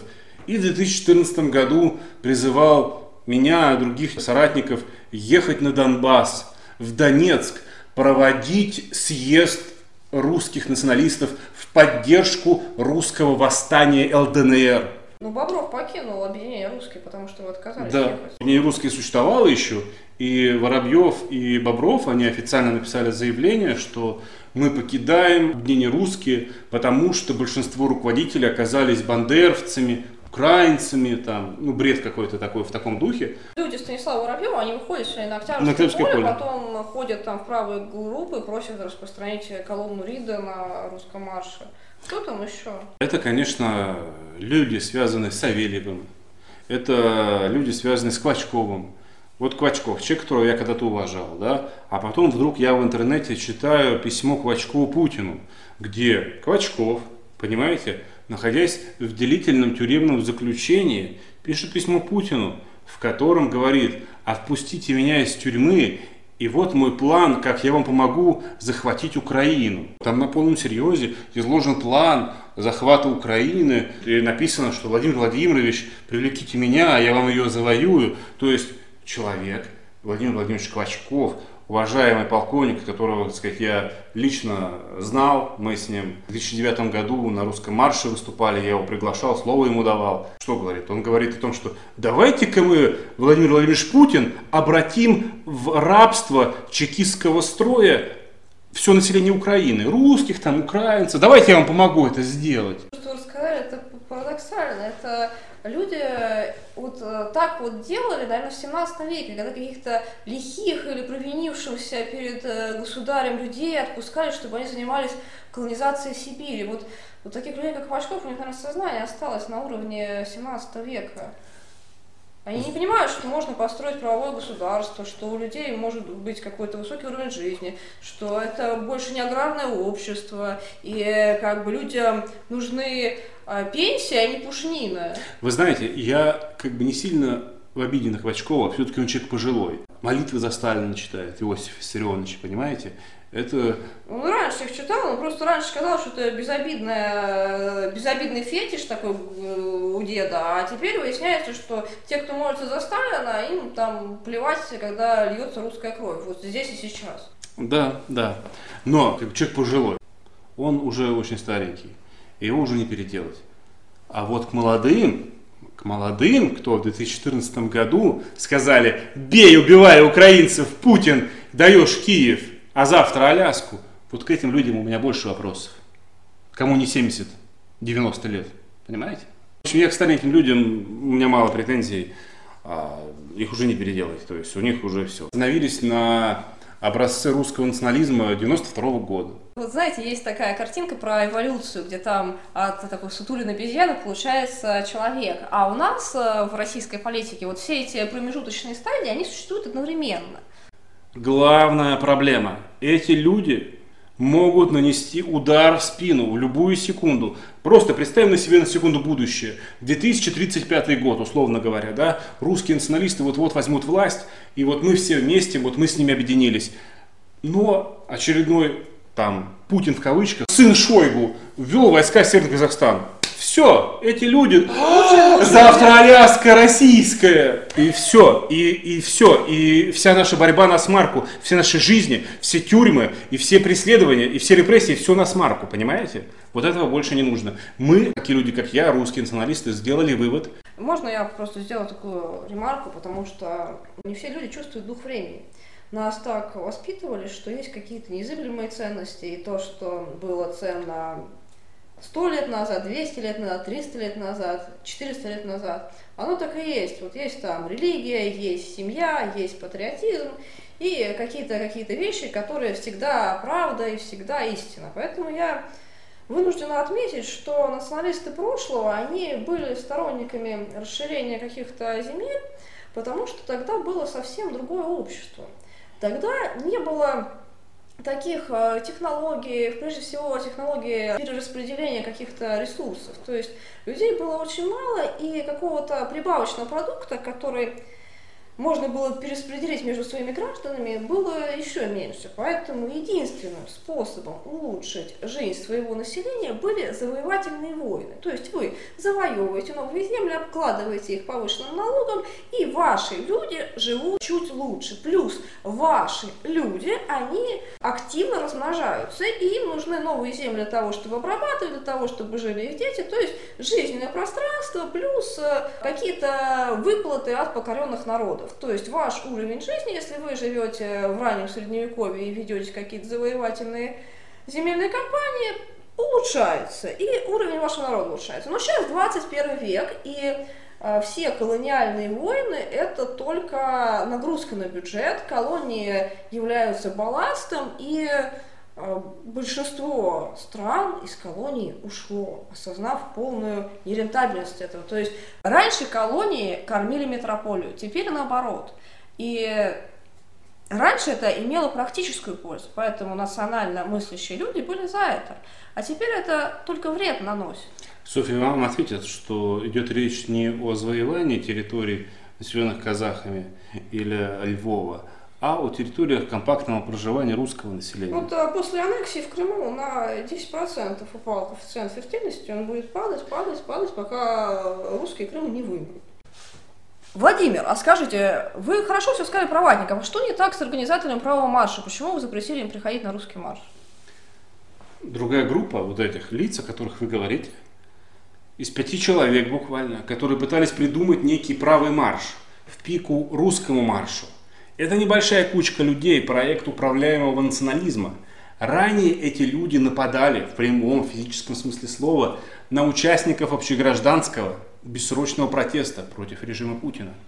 Неоднократно готовили и даже совершали нападения на позиционных националистов, в том числе на бывшего секретаря Московского комитета русского марша Владимира Ратникова, ныне политузника. В прошлом году эти люди готовили покушение на организатора русского марша в Москве. Кто не верит, аудиозапись, где непосредственно даются приказы по этому поводу, можете найти в интернете. Это просто мелкий криминалитет, обслуживающий интересы Кремля. Раньше Бурмистров, основной организатор этой группы, использовался в качестве агента в националистических организациях. Но потом его везде выгнали за воровство денег у соратников и даже у политузников. То есть я обращу внимание, его выгнали не из одной организации, а из нескольких организаций за одно и то же. Вы понимаете? В октябре этого года к ним примкнула еще одна мутная кучка лиц, выступающих за войну с Украиной и даже в целом Восточной Европой.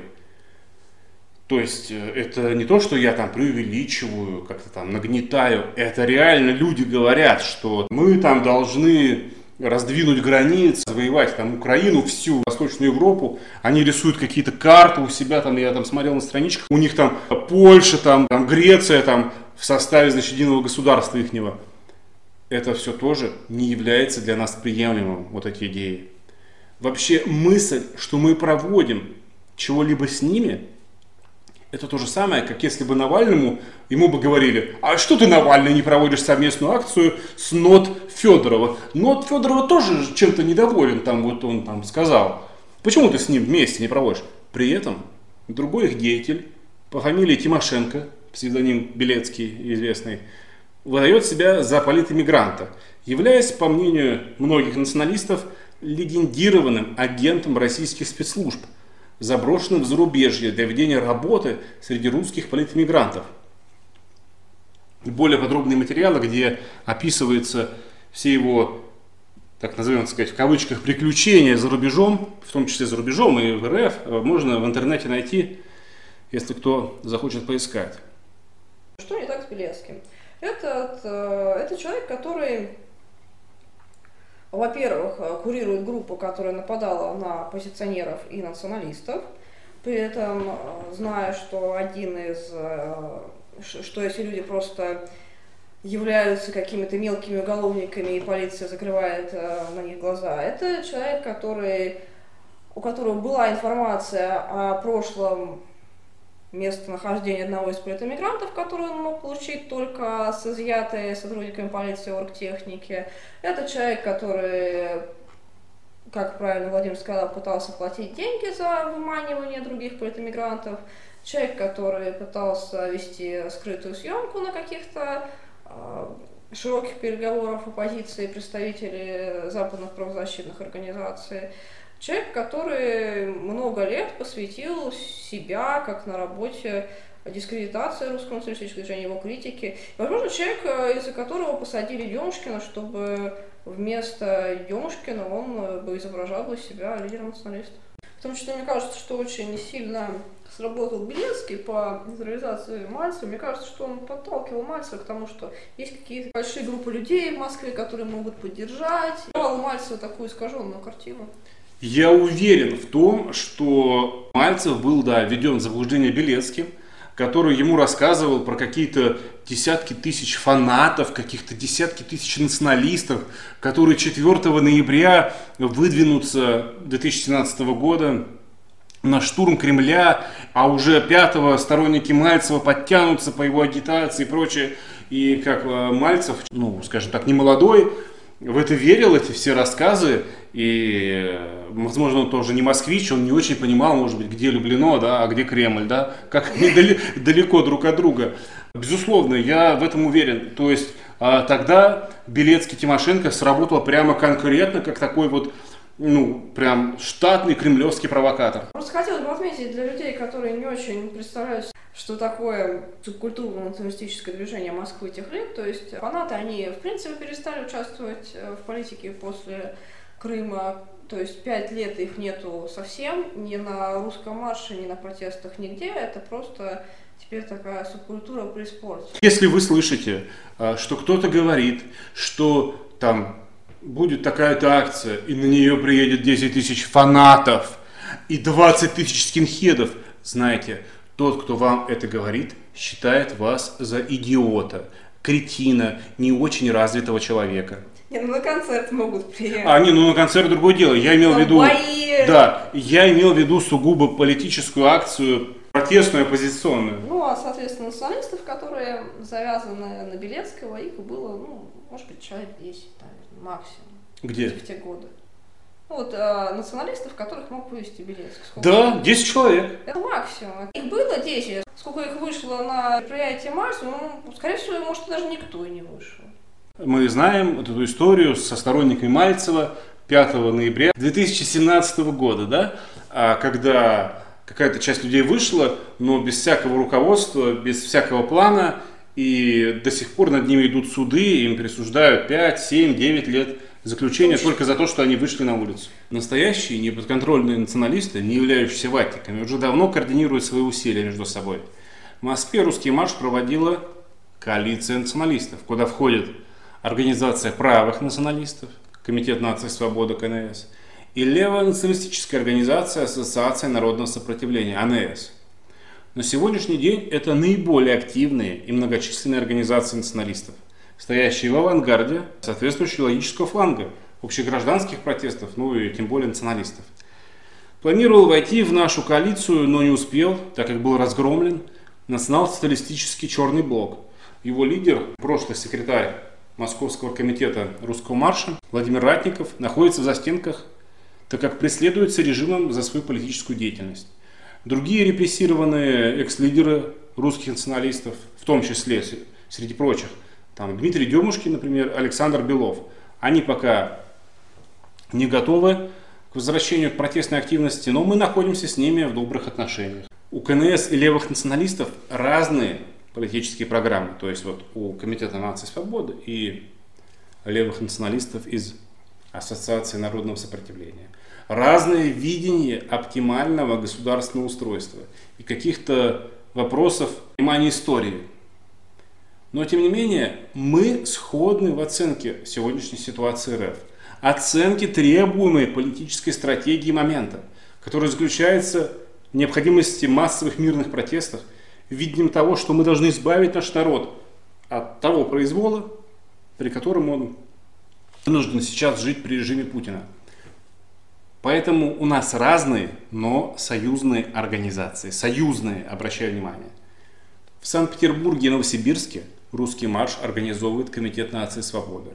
Этим летом в коалицию националистов вошли псковичи из местной организации националистов Псковская Вечевая Республика – по стране «Русский марш» организует Центральный комитет русского марша, созданный еще в 2012 году, куда входят наиболее авторитетные региональные лидеры националистов. Секретарем оргкомитета русского марша являюсь я, ваш покорный слуга. Таким образом, повторюсь, нормальные националисты давным-давно между собой координируют всю деятельность. Кремлевские боты часто пытаются внести в националистическое наше течение, какую-то демотивацию, дезориентацию и задают людям вопросы. Пора заканчивать с такими небольшими почисленными акциями, как русский марш. Может, хватит позориться? Действительно, я хочу сказать людям, что хватит позориться, хватит ныть, хватит э, быть э, терпилыми, очень стыдно такими быть и э, отвратительно. То есть что вообще вы хотите? Вот вы говорите, наша страна оккупирована, поэтому давайте перестанем позориться. Да? Давайте вообще не будем протестовать против оккупации. Вот как есть, допустим, партизанские отряды, они ведут какую-то национально-освободительную войну. И можете представить, что им кто-то пишет, что ребята, хватит позориться, у вас нет артиллерии, у вас нет авиации, идите по домам.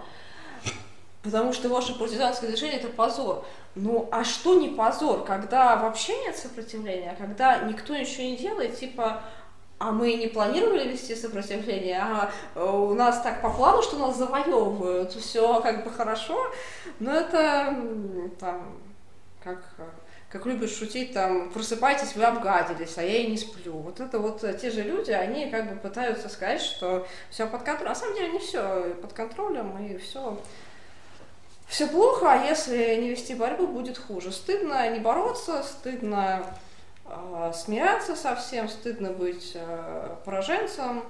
И как бы если ты видишь, что каких-то людей много в каком-то деле, то ты можешь пройти мимо. Ну, ты, допустим, видишь, что кому-то уже помогают, и ты думаешь, ну, я пойду дальше, зачем тут уже все хорошо. А когда ты как раз видишь, что людей немного, или что это люди молодые, ты как раз наоборот должен помогать. Если ты себя ассоциируешь с каким-то здоровым, сильным человеком, который в этом мире что-то может, а не просто там ныть, стенать и примыкать кому-то посильнее. И может быть еще такой образ, что в семье семейная пара, они хотят 16 э, детей.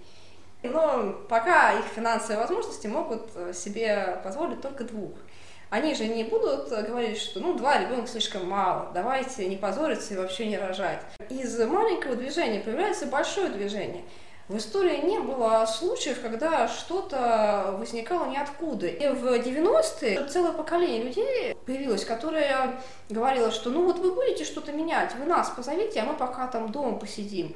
А кто сейчас будет привлекать новых людей? Кто сейчас будет э, их э, обучать каким-то идеологическим основам, выступлениям, организационным моментам? Кто? Понятно, что чтобы была какая-то сила, способная создать э, социальные изменения, эту силу нужно выстраивать. И просто мне кажется, что это проблема того, что многие люди, они кроме учебников школьных, в лучшем случае, они ничего не прочитали.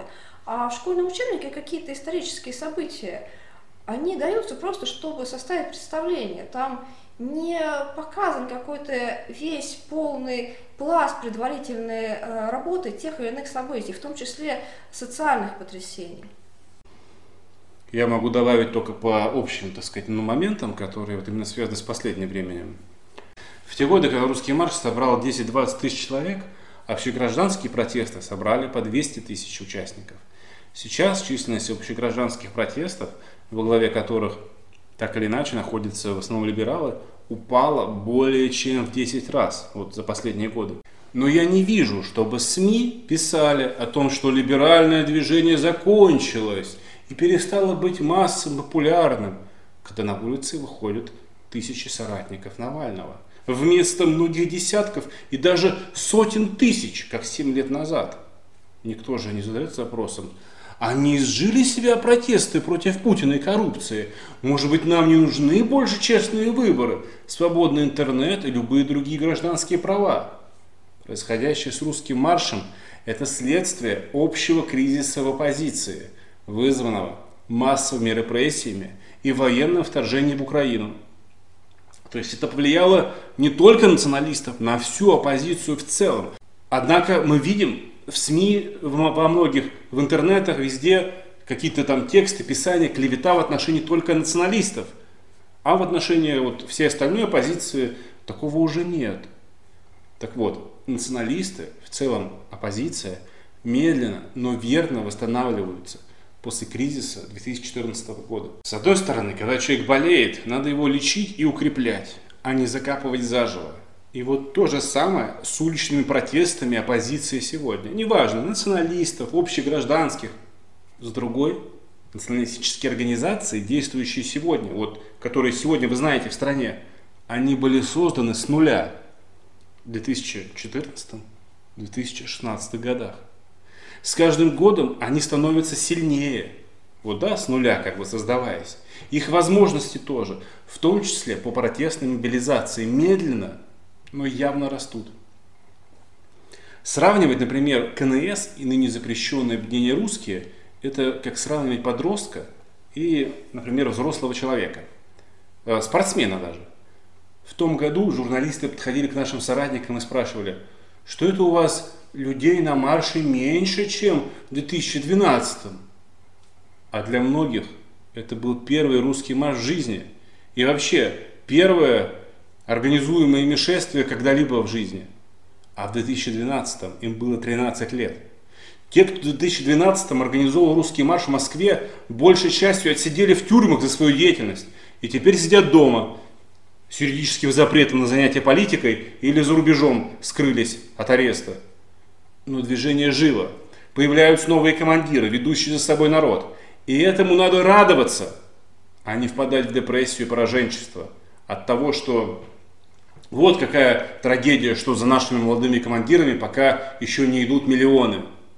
Кроме того, русский марш – это политическая манифестация националистов, хотя и очень важная для нас, где мы на всю страну озвучиваем наши идеи, требования, лозунги, представляем наш образ будущего, заявляем о себе как о самостоятельной политической силе, которая является идейной альтернативой как правящему режиму жуликов, так и другим субъектам политики, что крайне необходимо для поддержки и развития организованных структур русских националистов, являющихся основной надеждой для русских людей на будущее в условиях потенциальной смены политической обстановки. РФ сегодня – это еще не Северная Корея, где за политические манифестации могут расстрелять.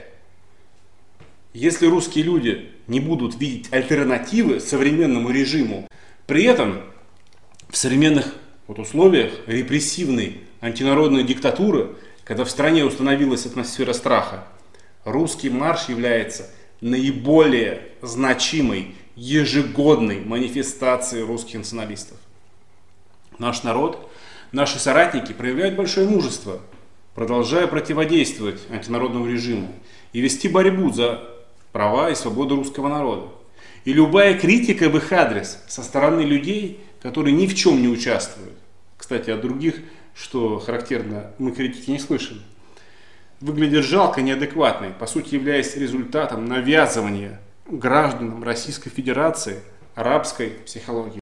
Смотрите, есть диссиденты, которые противостоят советскому режиму, несмотря на то, что их периодически хватают и возят в ГУЛАГ. И когда люди, которым тоже не нравится СССР, критикуют этих диссидентов за то, что печатают недостаточно много листовок или задействуют недостаточно людей, это же неадекватно.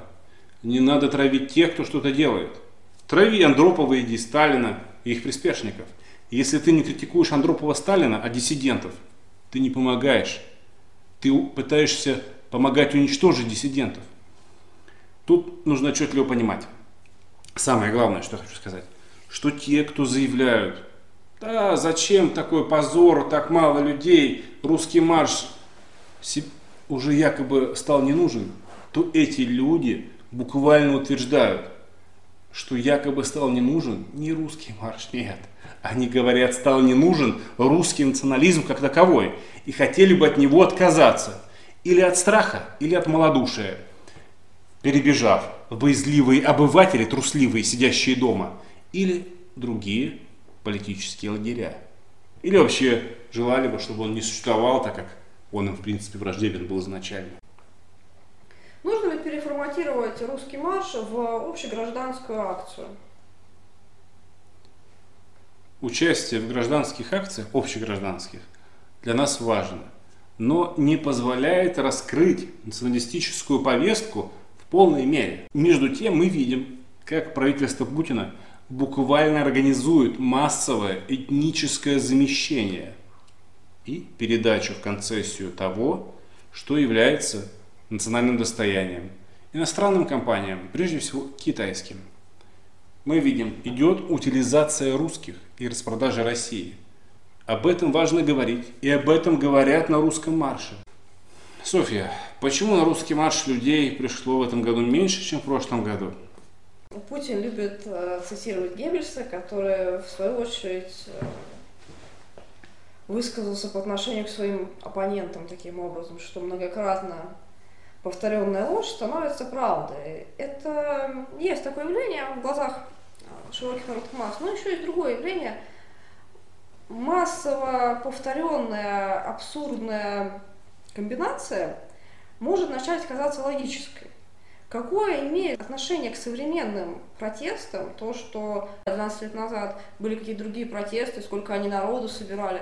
Вот есть, например, дольщики Новосибирска, их обманули с квартирами, они выходят протестовать. Какое им дело до того, что там 15, 20, 5 лет назад было в их городе в плане протеста. Ну, можно вспомнить 93 год, когда там площадь Красная до горизонта была заполнена протестующими людьми. Можно там, я не знаю, вспомнить какие-то протесты прошлого века, какие-то манифестации. Ну а зачем это делать? Это же не перепись э, населения какого-то, это политический протест. Вот э, что такое китаизация? Это проблема, которая появилась в последние годы, начиная с принятия закона Тора территории опережающего развития.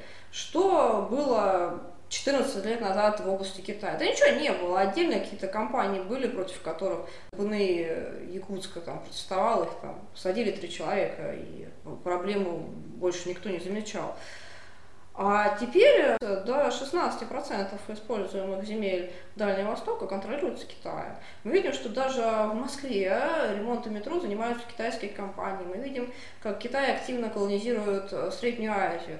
Эта проблема была 15 лет назад? Нет, какое отношение проблемы 15-летней давности имеют к тому, против чего люди сегодня протестуют? Правильно, никакого. Или вот, э, например, там 1 мая, да, люди, предположим, вышли, потому что ликвидируют медицину, и их сбросит какое-то количество врачей, которые против закрытия больниц.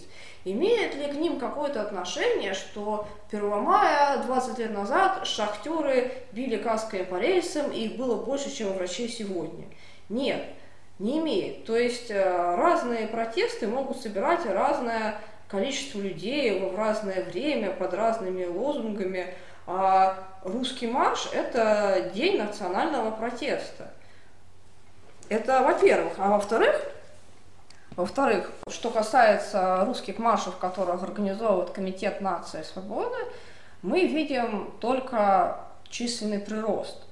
В 2014 году, соответственно, случился Крым, и вся российская полиция, она пришла в определенный кризис в связи с тем, что благодаря активной работе пропаганды были какие-то такие эйфорические настроения. С одной стороны, одна часть была в эйфории, другая была в испуге о том, что мирная революция закончилась внешним военным вторжением, какими-то кровавыми реками и ужасом, который шел каждый день по телевизору. В общем, благодаря военному вторжению Путина в Украину внутри Российской Федерации были подавлены протестные настроения, и в том числе националистические протестные настроения.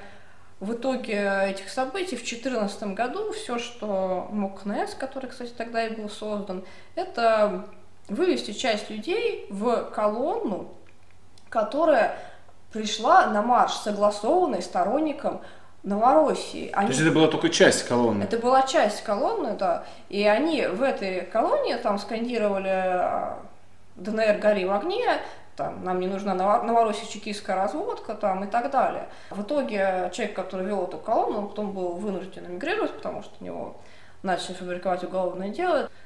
То есть это мы пришли на марш сторонников ЛДНР, но мы его практически сорвали, перетянув э, информационную повестку на себя, хотя численно это было немного людей от э, остальных участников.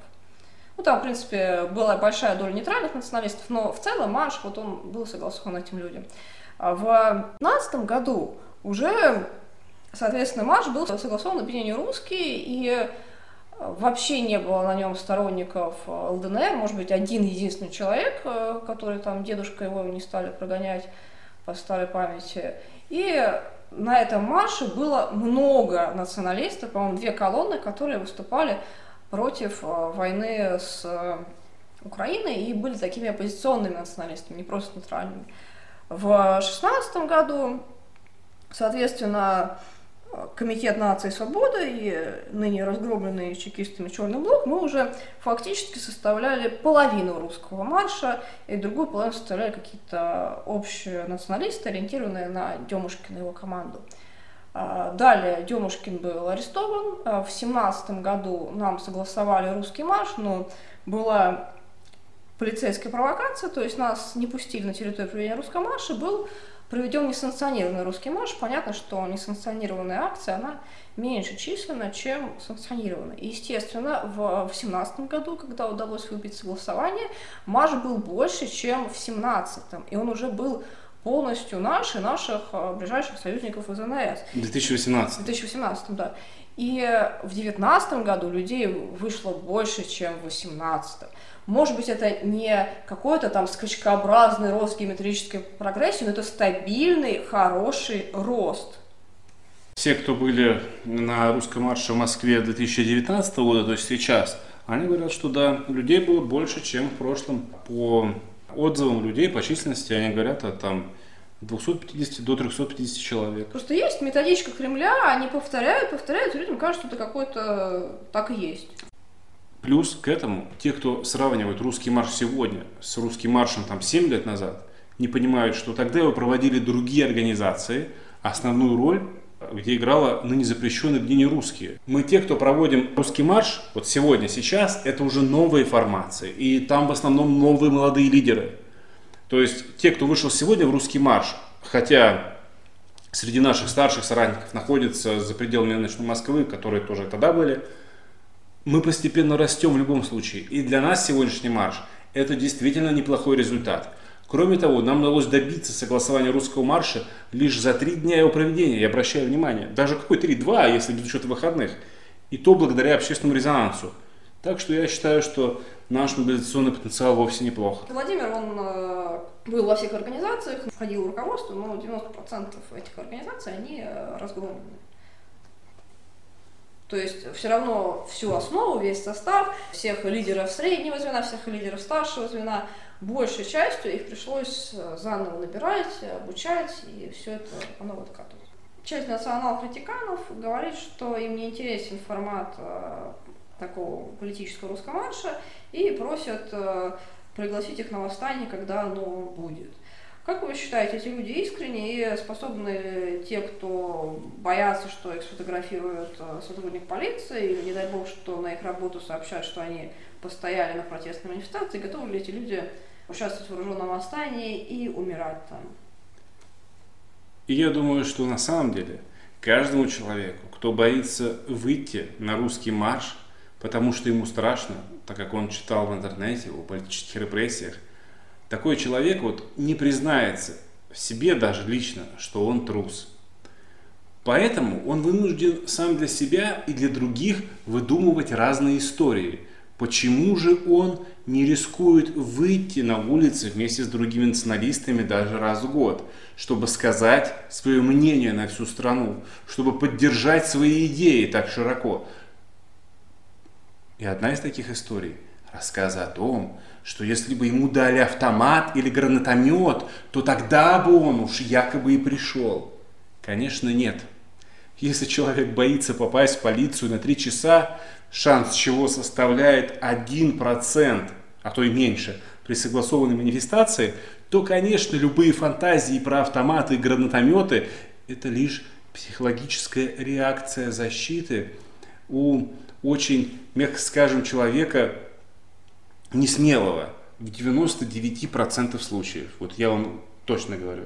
Но есть несмелые люди, которые боятся проблем с полицией, увольнением, допустим, у них там пятеро детей, и, конечно, можно к ним по-разному относиться, но есть еще более несмелые люди, которые прекрасно понимая, что э, мероприятие санкционировано, их, скорее всего, не задержат, прекрасно это понимая, они туда не идут, потому что им страшно, и не хочется ходить на мероприятия, которые могут плохо написать в интернете. Ой, ужас, извините. То есть этот человек боится выйти сказать свое слово, потому что потом в газете «Известия» плохо напишут. Там, где он был. Это жесть, у меня просто нет слов. В самих сетях ругать будут, кремлеботы нападут. Да. Еще могут сфотографировать с каким-нибудь не очень молодым человеком или просто одетым не модно, не, брендово, да, и позор будет. Э, это ужас. Это а бабка может а, подойти. А, вы... Понимаешь, бабка ба... может подойти. А, же бабка подошла и рядом сфоткали в газете потом. Все. Я не хочу с этими людьми иметь вообще ничего общего. Ни номинования общего, ни дел общих. Вообще ничего. Хочу, чтобы они были подальше. То есть эти люди, вот которых вы сейчас рассказали, это для меня какие-то слизни. Я не хочу с ними иметь вообще ничего общего. Тем более я хочу, чтобы эти люди носили имя националистов. То есть они к национализму, а национализм это борьба в первую очередь за интересы своей нации. Эти люди не имеют ничего вообще никакого отношения. Вот некоторые комментаторы э, пишут, что Александр Белов и Дмитрий Демушкин 10 лет назад э, делали русский марш, который нравился им больше, чем нынешний. Как бы вы могли бы ответить этим людям? Белов и Демушкин непрерывно и неразрывно были связаны в свое время с русским маршем. Но не только они и не столько они. И об этом я расскажу детальнее, поскольку многие люди не в курсе но я хочу все-таки обратить внимание и более подробно рассказать на ключевой момент, почему такие вопросы задаются про Белова и Демушкина. Потому что люди, которые задают, в их сознании были некие изначальные организаторы Белов и Демушкина, с которыми случилась, может быть, беда, как бы, да, и вот пришли какие-то новые люди, совсем никак не связанные с прошлой организацией, вообще никак, никаким образом, ну, просто вот да, увидели место свободное, они пришли. Поэтому я хотел бы углубиться в подробности, так сказать, истории русского марша, кратко, насколько это возможно. Первый русский марш прошел в 2005 году по инициативе крупнейшей организации националистов нулевых годов «Движение против нелегальной миграции» ДПНИ, которое я создал в 2002 и затем возглавлял многие годы. Соответственно, ДПНИ в настоящее время запрещено в Российской Федерации. Детали вот этой истории с возникновением русского марша, они таковы. Летом 2005 года я поставил предложение учредить ежегодную манифестацию националистов на совещании лидеров ДПНИ, которое было принято мое предложение, и мы планировали сначала его на 21 сентября.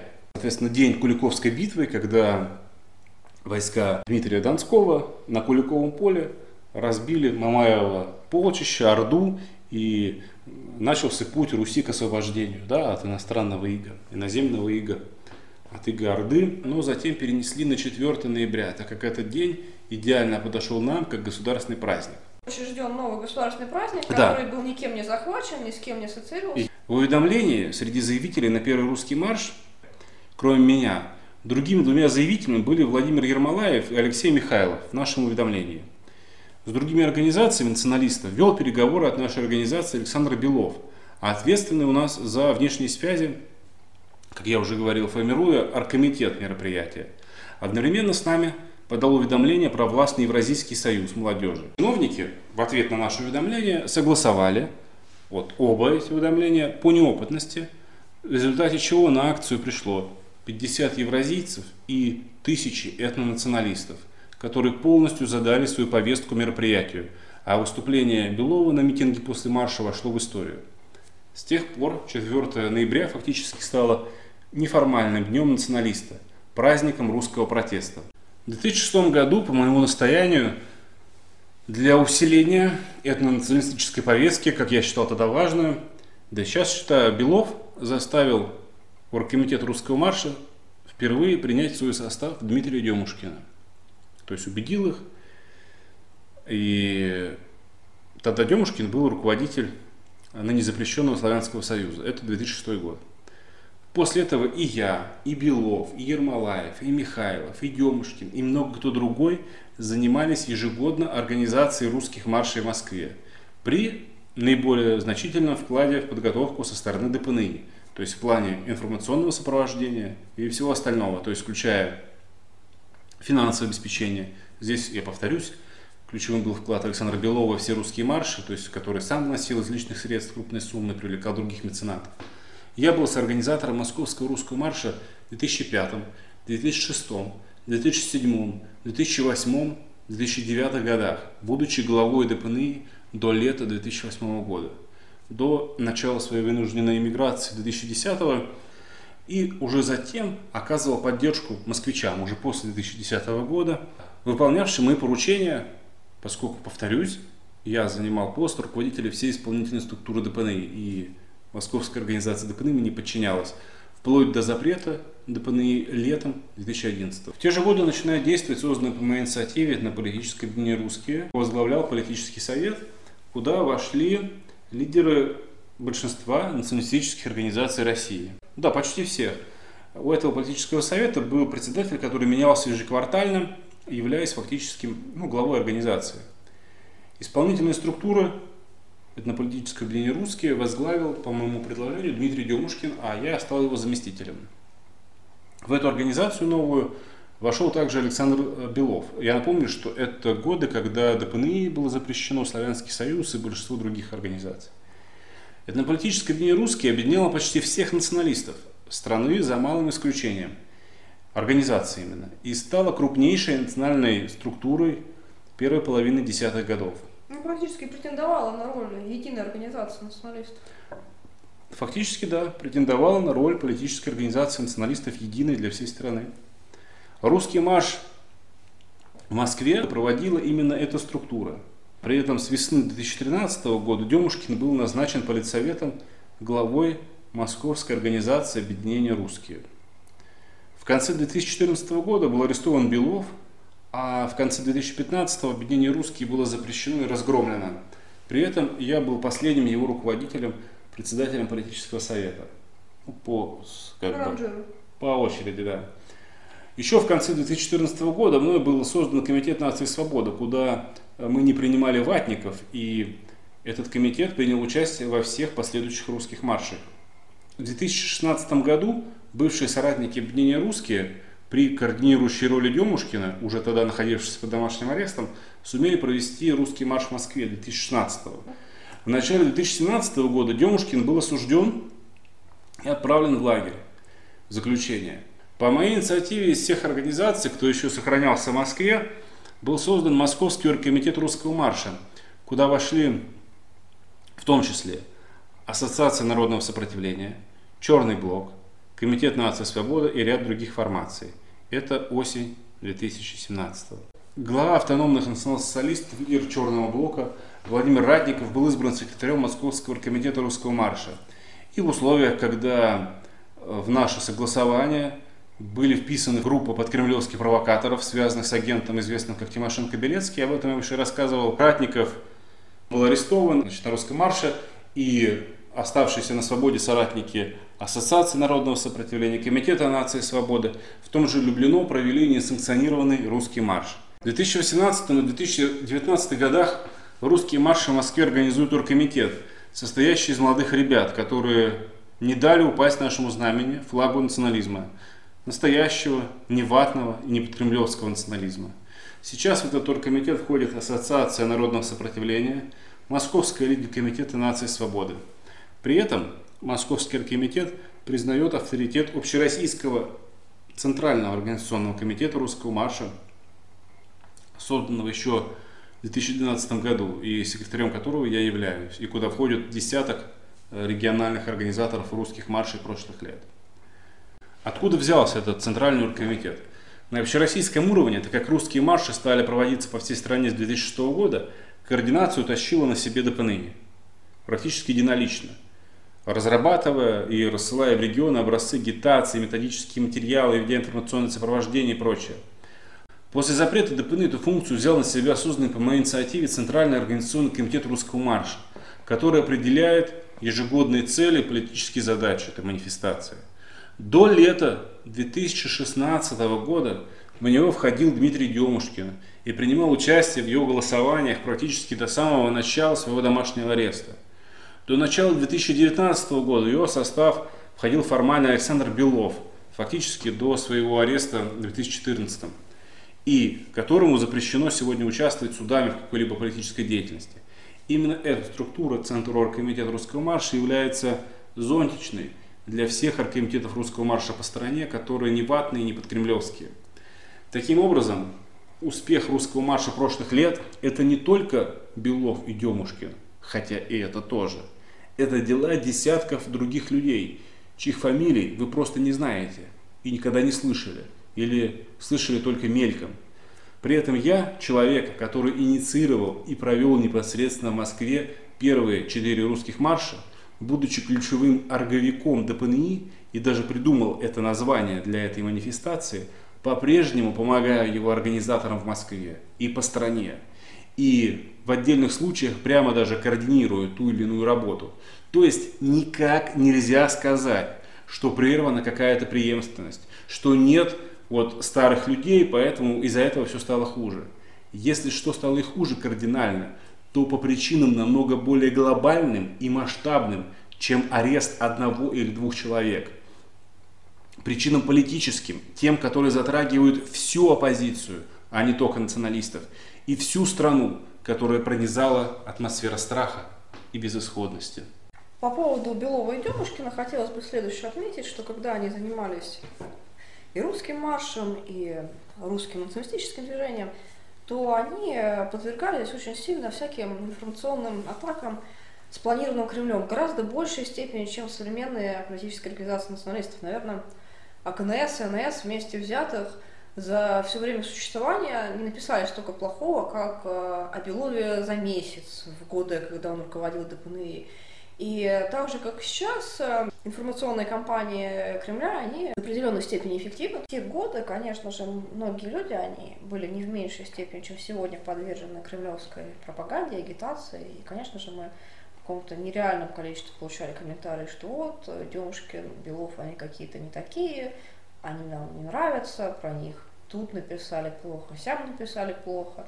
Когда же они уже уйдут, и у русского марша появятся новые молодые лидеры. Очень молодые лидеры появились, надеюсь, вы теперь все счастливы, и мы получаем прямо противоположные комментарии. То есть всегда Кремль будет вести пропаганду против любого человека, который находится на лидерских позициях. Будут люди, которые будут подвержены этой пропаганде, и Просто нужно это принять как данность. Многие люди, они всю жизнь ждут, пока придет какой-то идеальный лидер, вот они к нему присоединятся, будут э, слушаться, а потом, когда они читают первое плохое сообщение, они понимают, что лидер не идеален и нужно как бы валить. Действительно, когда был Белов и Демушкин активны, про них просто миллиард выходило статей о том, значит, какие они негодяи, такие сякие. Значит, э, их посадили в тюрьмы, какие-то другие молодые лидеры появились. Зачем в годы репрессий подставлять людей, выводить их на такие акции, как русский марш? Ведь у них могут быть проблемы. Зачем заниматься помощью ЦПФ, фабрикацию уголовных дел, выявление несогласных? Это так говорят некоторые нездравомыслящие люди. Я им отвечу. А в чем опасность? На согласованных акциях, повторюсь еще раз, в третий, вероятность в один процент, что человек окажется в полиции на три часа. Впрочем, кто боится такого, лучше всю жизнь сидеть дома и трястись от страха, перечитывая там дома под кроватью басню про премудрого пескаря. Очень хорошая басня, такая по теме. Впрочем, что большинство и делает, правда, забывая перечитывать эту басню. Почему русский марш стал развиваться в сторону национал-большевизма – Захвачен ли он леваками? В 21 веке эта терминология устарела. Примерно как если бы мы делили людей на охотников-собирателей и земледельцев каких-нибудь. Вот кто сейчас доминирует в нашем обществе, охотники-собиратели или земледельцы?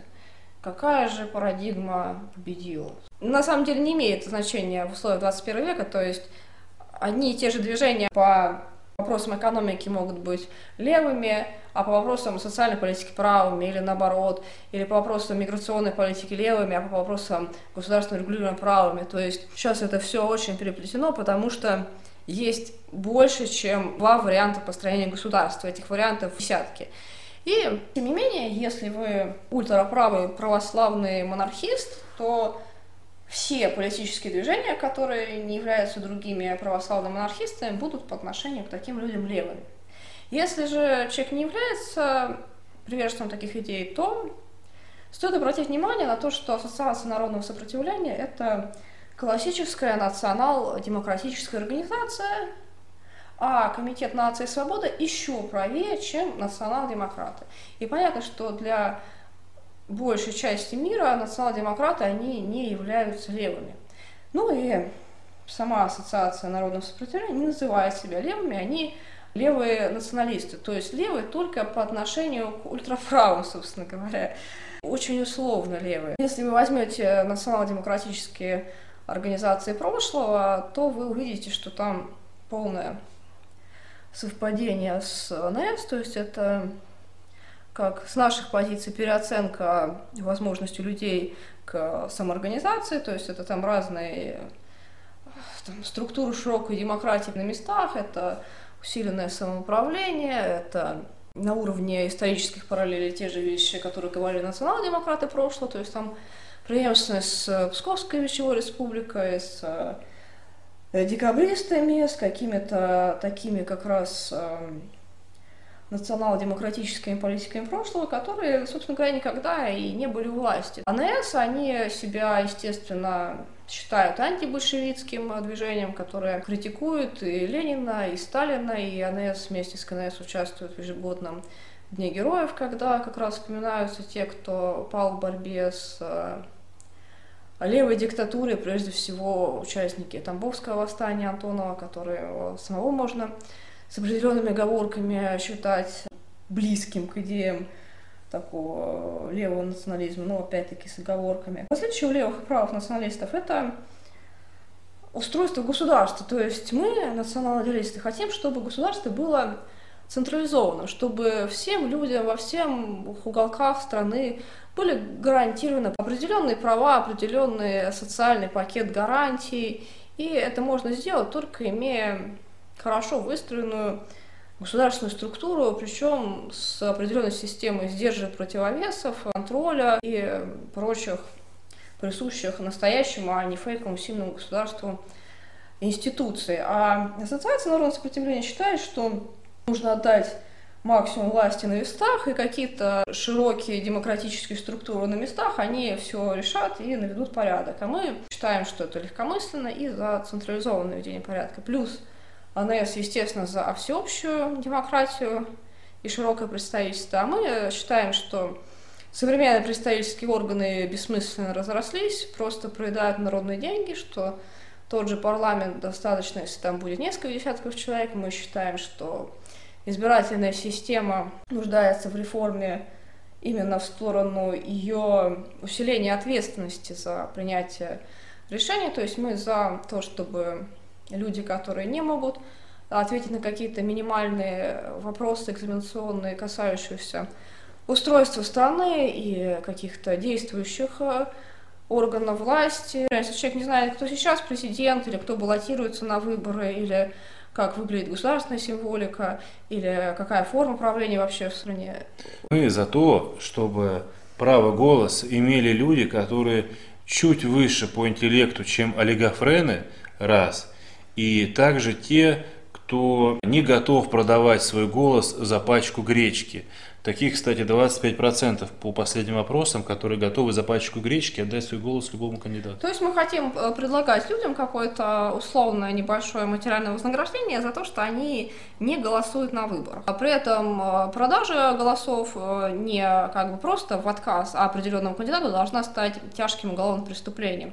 То есть, с одной стороны, у нас получается ответственный мотивированный избиратель, с другой стороны, мы выступаем за, за то, чтобы все кандидаты воспринимали, видели задачу государства именно в обеспечении интересов нации, чтобы они все проходили тест на детекторе лжи, чтобы убедиться в искренности их э, намерений, чтобы у них был опыт э, участия в политических организациях, чтобы было понятно, что это люди, которые устойчиво протяжении длительного времени хотят заниматься улучшением жизни народа, что это не просто какие-то шарлатаны, жулики и проходимцы, которые хотят э, использовать избирателя и политическую систему в своих э, личных интересах, обогащения или там каких-то картельных э, сговоров и прочего обмана избирателей. Поскольку не все люди достаточно грамотны, скажу, что в современной РФ разумно понимать под словом «леваки». Это или в большей части люди, которые фанатеют от СССР, Кубы, Северной Кореи, то есть такие прокоммунистические в той или иной степени настроенные граждане, или так иногда в просторечии кличут левых либералов, которые поддерживают тезисы о необходимости завоза мигрантов. На этом все. Те же, кто называет леваками людей, желающих социальной справедливости в обществе, чтобы русский народ не вымирал от нищеты – или никто иные, как агенты правящих кремлевских жуликов, сознательные по идиотизму неважно, или крайне религиозные монархисты, для которых леваки все, кто не борется в РФ, за установление уже завтра религиозно-фундаменталистской монархии. Как уже говорилось, для таких и Гитлер покажется леваком. В Новосибирске и Санкт-Петербурге организаторы РМов – это наш Комитет нации свободы – КНС, который является правой националистической организацией. То есть в Санкт-Петербурге это люди, которые несут цветы Колчаку. Да, и говорить, что люди, которые несут цветы Колчаку леваки, это надо быть или больным человеком, то есть э, шизофреником. Эти люди не будут голосовать, скорее да, всего. Да, вот. Или же просто агентом, клеветником, которого направили какие-то службы для дефамации в интернете. Итак, КНС правая националистическая организация с сильной экономической программой при этом. В Москве соорганизаторы КНС и Ассоциация народного сопротивления, которая стоит на антикоммунистических позициях и является противником миграционного замещения русского народа, которую проводит режим Путина. При этом АНС, вот, Ассоциация народного сопротивления, являются националистами можно сказать, в принципе, левого толка. Но иначе и фактически национал-демократами, социал-ориентированным уклоном, при этом не имеющими ничего общего с коммунизмом. Вообще, левыми националистами их можно назвать, потому что существуют еще правые национал-демократы. Да? И по отношению к правым национал-демократам они левые национал-демократы. Потому что правые национал-демократы практически ничего не говорят о социальной справедливости, да, а левые национал-демократы говорят. Вот и вся разница.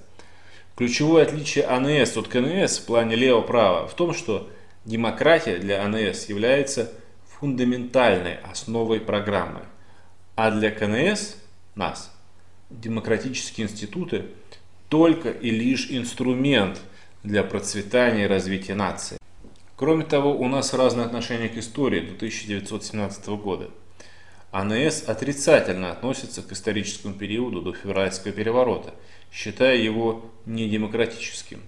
Мы воспринимаем историю России как историю, скажем так, мы не считаем, что до 1917 года русские были тысячелетние рабы, вечные такие. А УНС это основа, фундамент их идеологии. Многие люди, они не понимают, что общество развивается. В частности, какая-то часть прав, в том числе социальных, она связана с наличием прибавочного продукта. Прибавочный продукт зависит от технологий.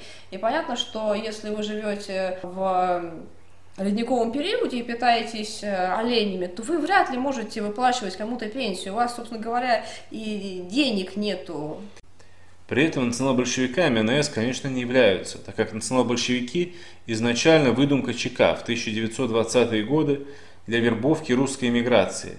И главное, они тоталитаристы, поклонники Сталина, ГУЛАГа и всякого рода коммунистических режимов, что абсолютно неприемлемо для НС – для которых свобода слова, выборов, демократия, права человека изначально фундамент их программы. Таким образом, АНС – это типичные национал-демократы, как уже было сказано, а мы нисколько не сомневаемся, что национал-демократия – это разновидность национализма. Поэтому не стоит слушать всякую клевету кремлеботов и чекистской агентуры против реальных организаций националистов, которые действуют на улицах страны. От того, что мы убеждены, что деньги надо тратить на медицину – на школы для русских, на поддержку молодых семей, которые могут содержать детей, а не на олигархов, олимпиады и поддержку Африки, леваками мы не становимся. Коалиция националистов, куда входит Комитет нации свободы и Ассоциация народного сопротивления, выступает за восстановление и усиление социального государства. И более того, мы утверждаем, что только социальное государство может обеспечить народу, живущему в условиях технологического индустриального общества – уровень жизни, необходимый для самовоспроизводства. Можно, конечно, часто там повторять, что мы там такие сякие, люди там, может быть, будут верить некоторые глупые всяким нелепым слухам. На самом деле это старо как мир. Немецкая охранка и фелькиши, даже Гитлера, без относительного отношения к его персоне, просто это исторический факт, пыталась объявлять леваком, чтобы оттянуть от НСДАП часть людей. Русский марш прошел, что дальше? Главное сейчас – это организационная работа. В первую очередь в Москве и Санкт-Петербурге. Это создание наших новых структур в различных городах по стране, что уже началось. Надеюсь, в этом примут участие некоторые из тех, кто сейчас слушает меня. Выходите на связь все, кто желает не сидеть на печи и ждать у моря погоды, чтобы вместе формировать структуры мирного сопротивления, которые скажут свое слово, когда придет время. Одновременно с этим необходимо продолжать нашу кампанию в защиту интернета и готовиться к последующим действиям в этом направлении. Правящие жулики 1 ноября, как и обещали, начали мероприятие по изоляции российского интернета. А 5 ноября Госдума приняла в первом чтении законопроект, внимательно слушайте, обязывающий производителей технических сложных товаров устанавливать на них в обязательном порядке российское программное обеспечение – так же, как это делается в Северной Корее. Вы понимаете, куда они ведут? То есть они на каждый телефон, компьютер, вообще любую сложную технику в обязательном порядке поставят свои следящие программные продукты, чтобы там, вот вы пишете что-то в телефоне, да, вы что-то отправляете там e-mail и так далее, чтобы это все фиксировалось, отправлялось куда следует. То есть это будет делать не провайдер, а ваше оборудование, даже если вы используете средства шифрования. Например, оно будет фотографировать ваш экран. Так делают компьютеры в Северной Корее. Я обращаюсь еще раз к программистам и меценатам, кто готов сотрудничать с нами в деле защиты интернета, этого последнего бастиона слова свободы. Выходите с нами на связь для координации усилий в этом общем деле для всех неравнодушных. То есть вы хотите сказать, что мы должны подготовить правый фланг российской позиции к возможной изоляции России от международного интернета и продолжению политической деятельности в новых условиях? Все верно, но не только, а также в том числе обучить, что делать в ситуации, когда вот люди да, покупают компьютеры, телефоны, и у них сразу же слежка там с самого начала, как они их используют. Тоже... Полное удаление программ без э, их каких-то остаточков. Да, да, именно так. В общем, русский марш – это хорошо, нужно и полезно, но работать в националистическом сопротивлении нужно в течение всего года и решать самые различные задачи, которые перед нами стоят. Присоединяйтесь к нам, чтобы делать это вместе, чтобы наконец-то Россия снова стала свободной, чтобы Россия снова стала нашей. Еще две большие задачи на ближайшее время. Первое – это мы готовим документы в Международный трибунал в Гаге, хотим обвинить Путина официально в геноциде русских. Дело в том, что геноцид сложно доказуем, потому что необходимо доказать прямой умысел властей, которые непосредственно ведут деятельность по уничтожению той или иной этнической группы.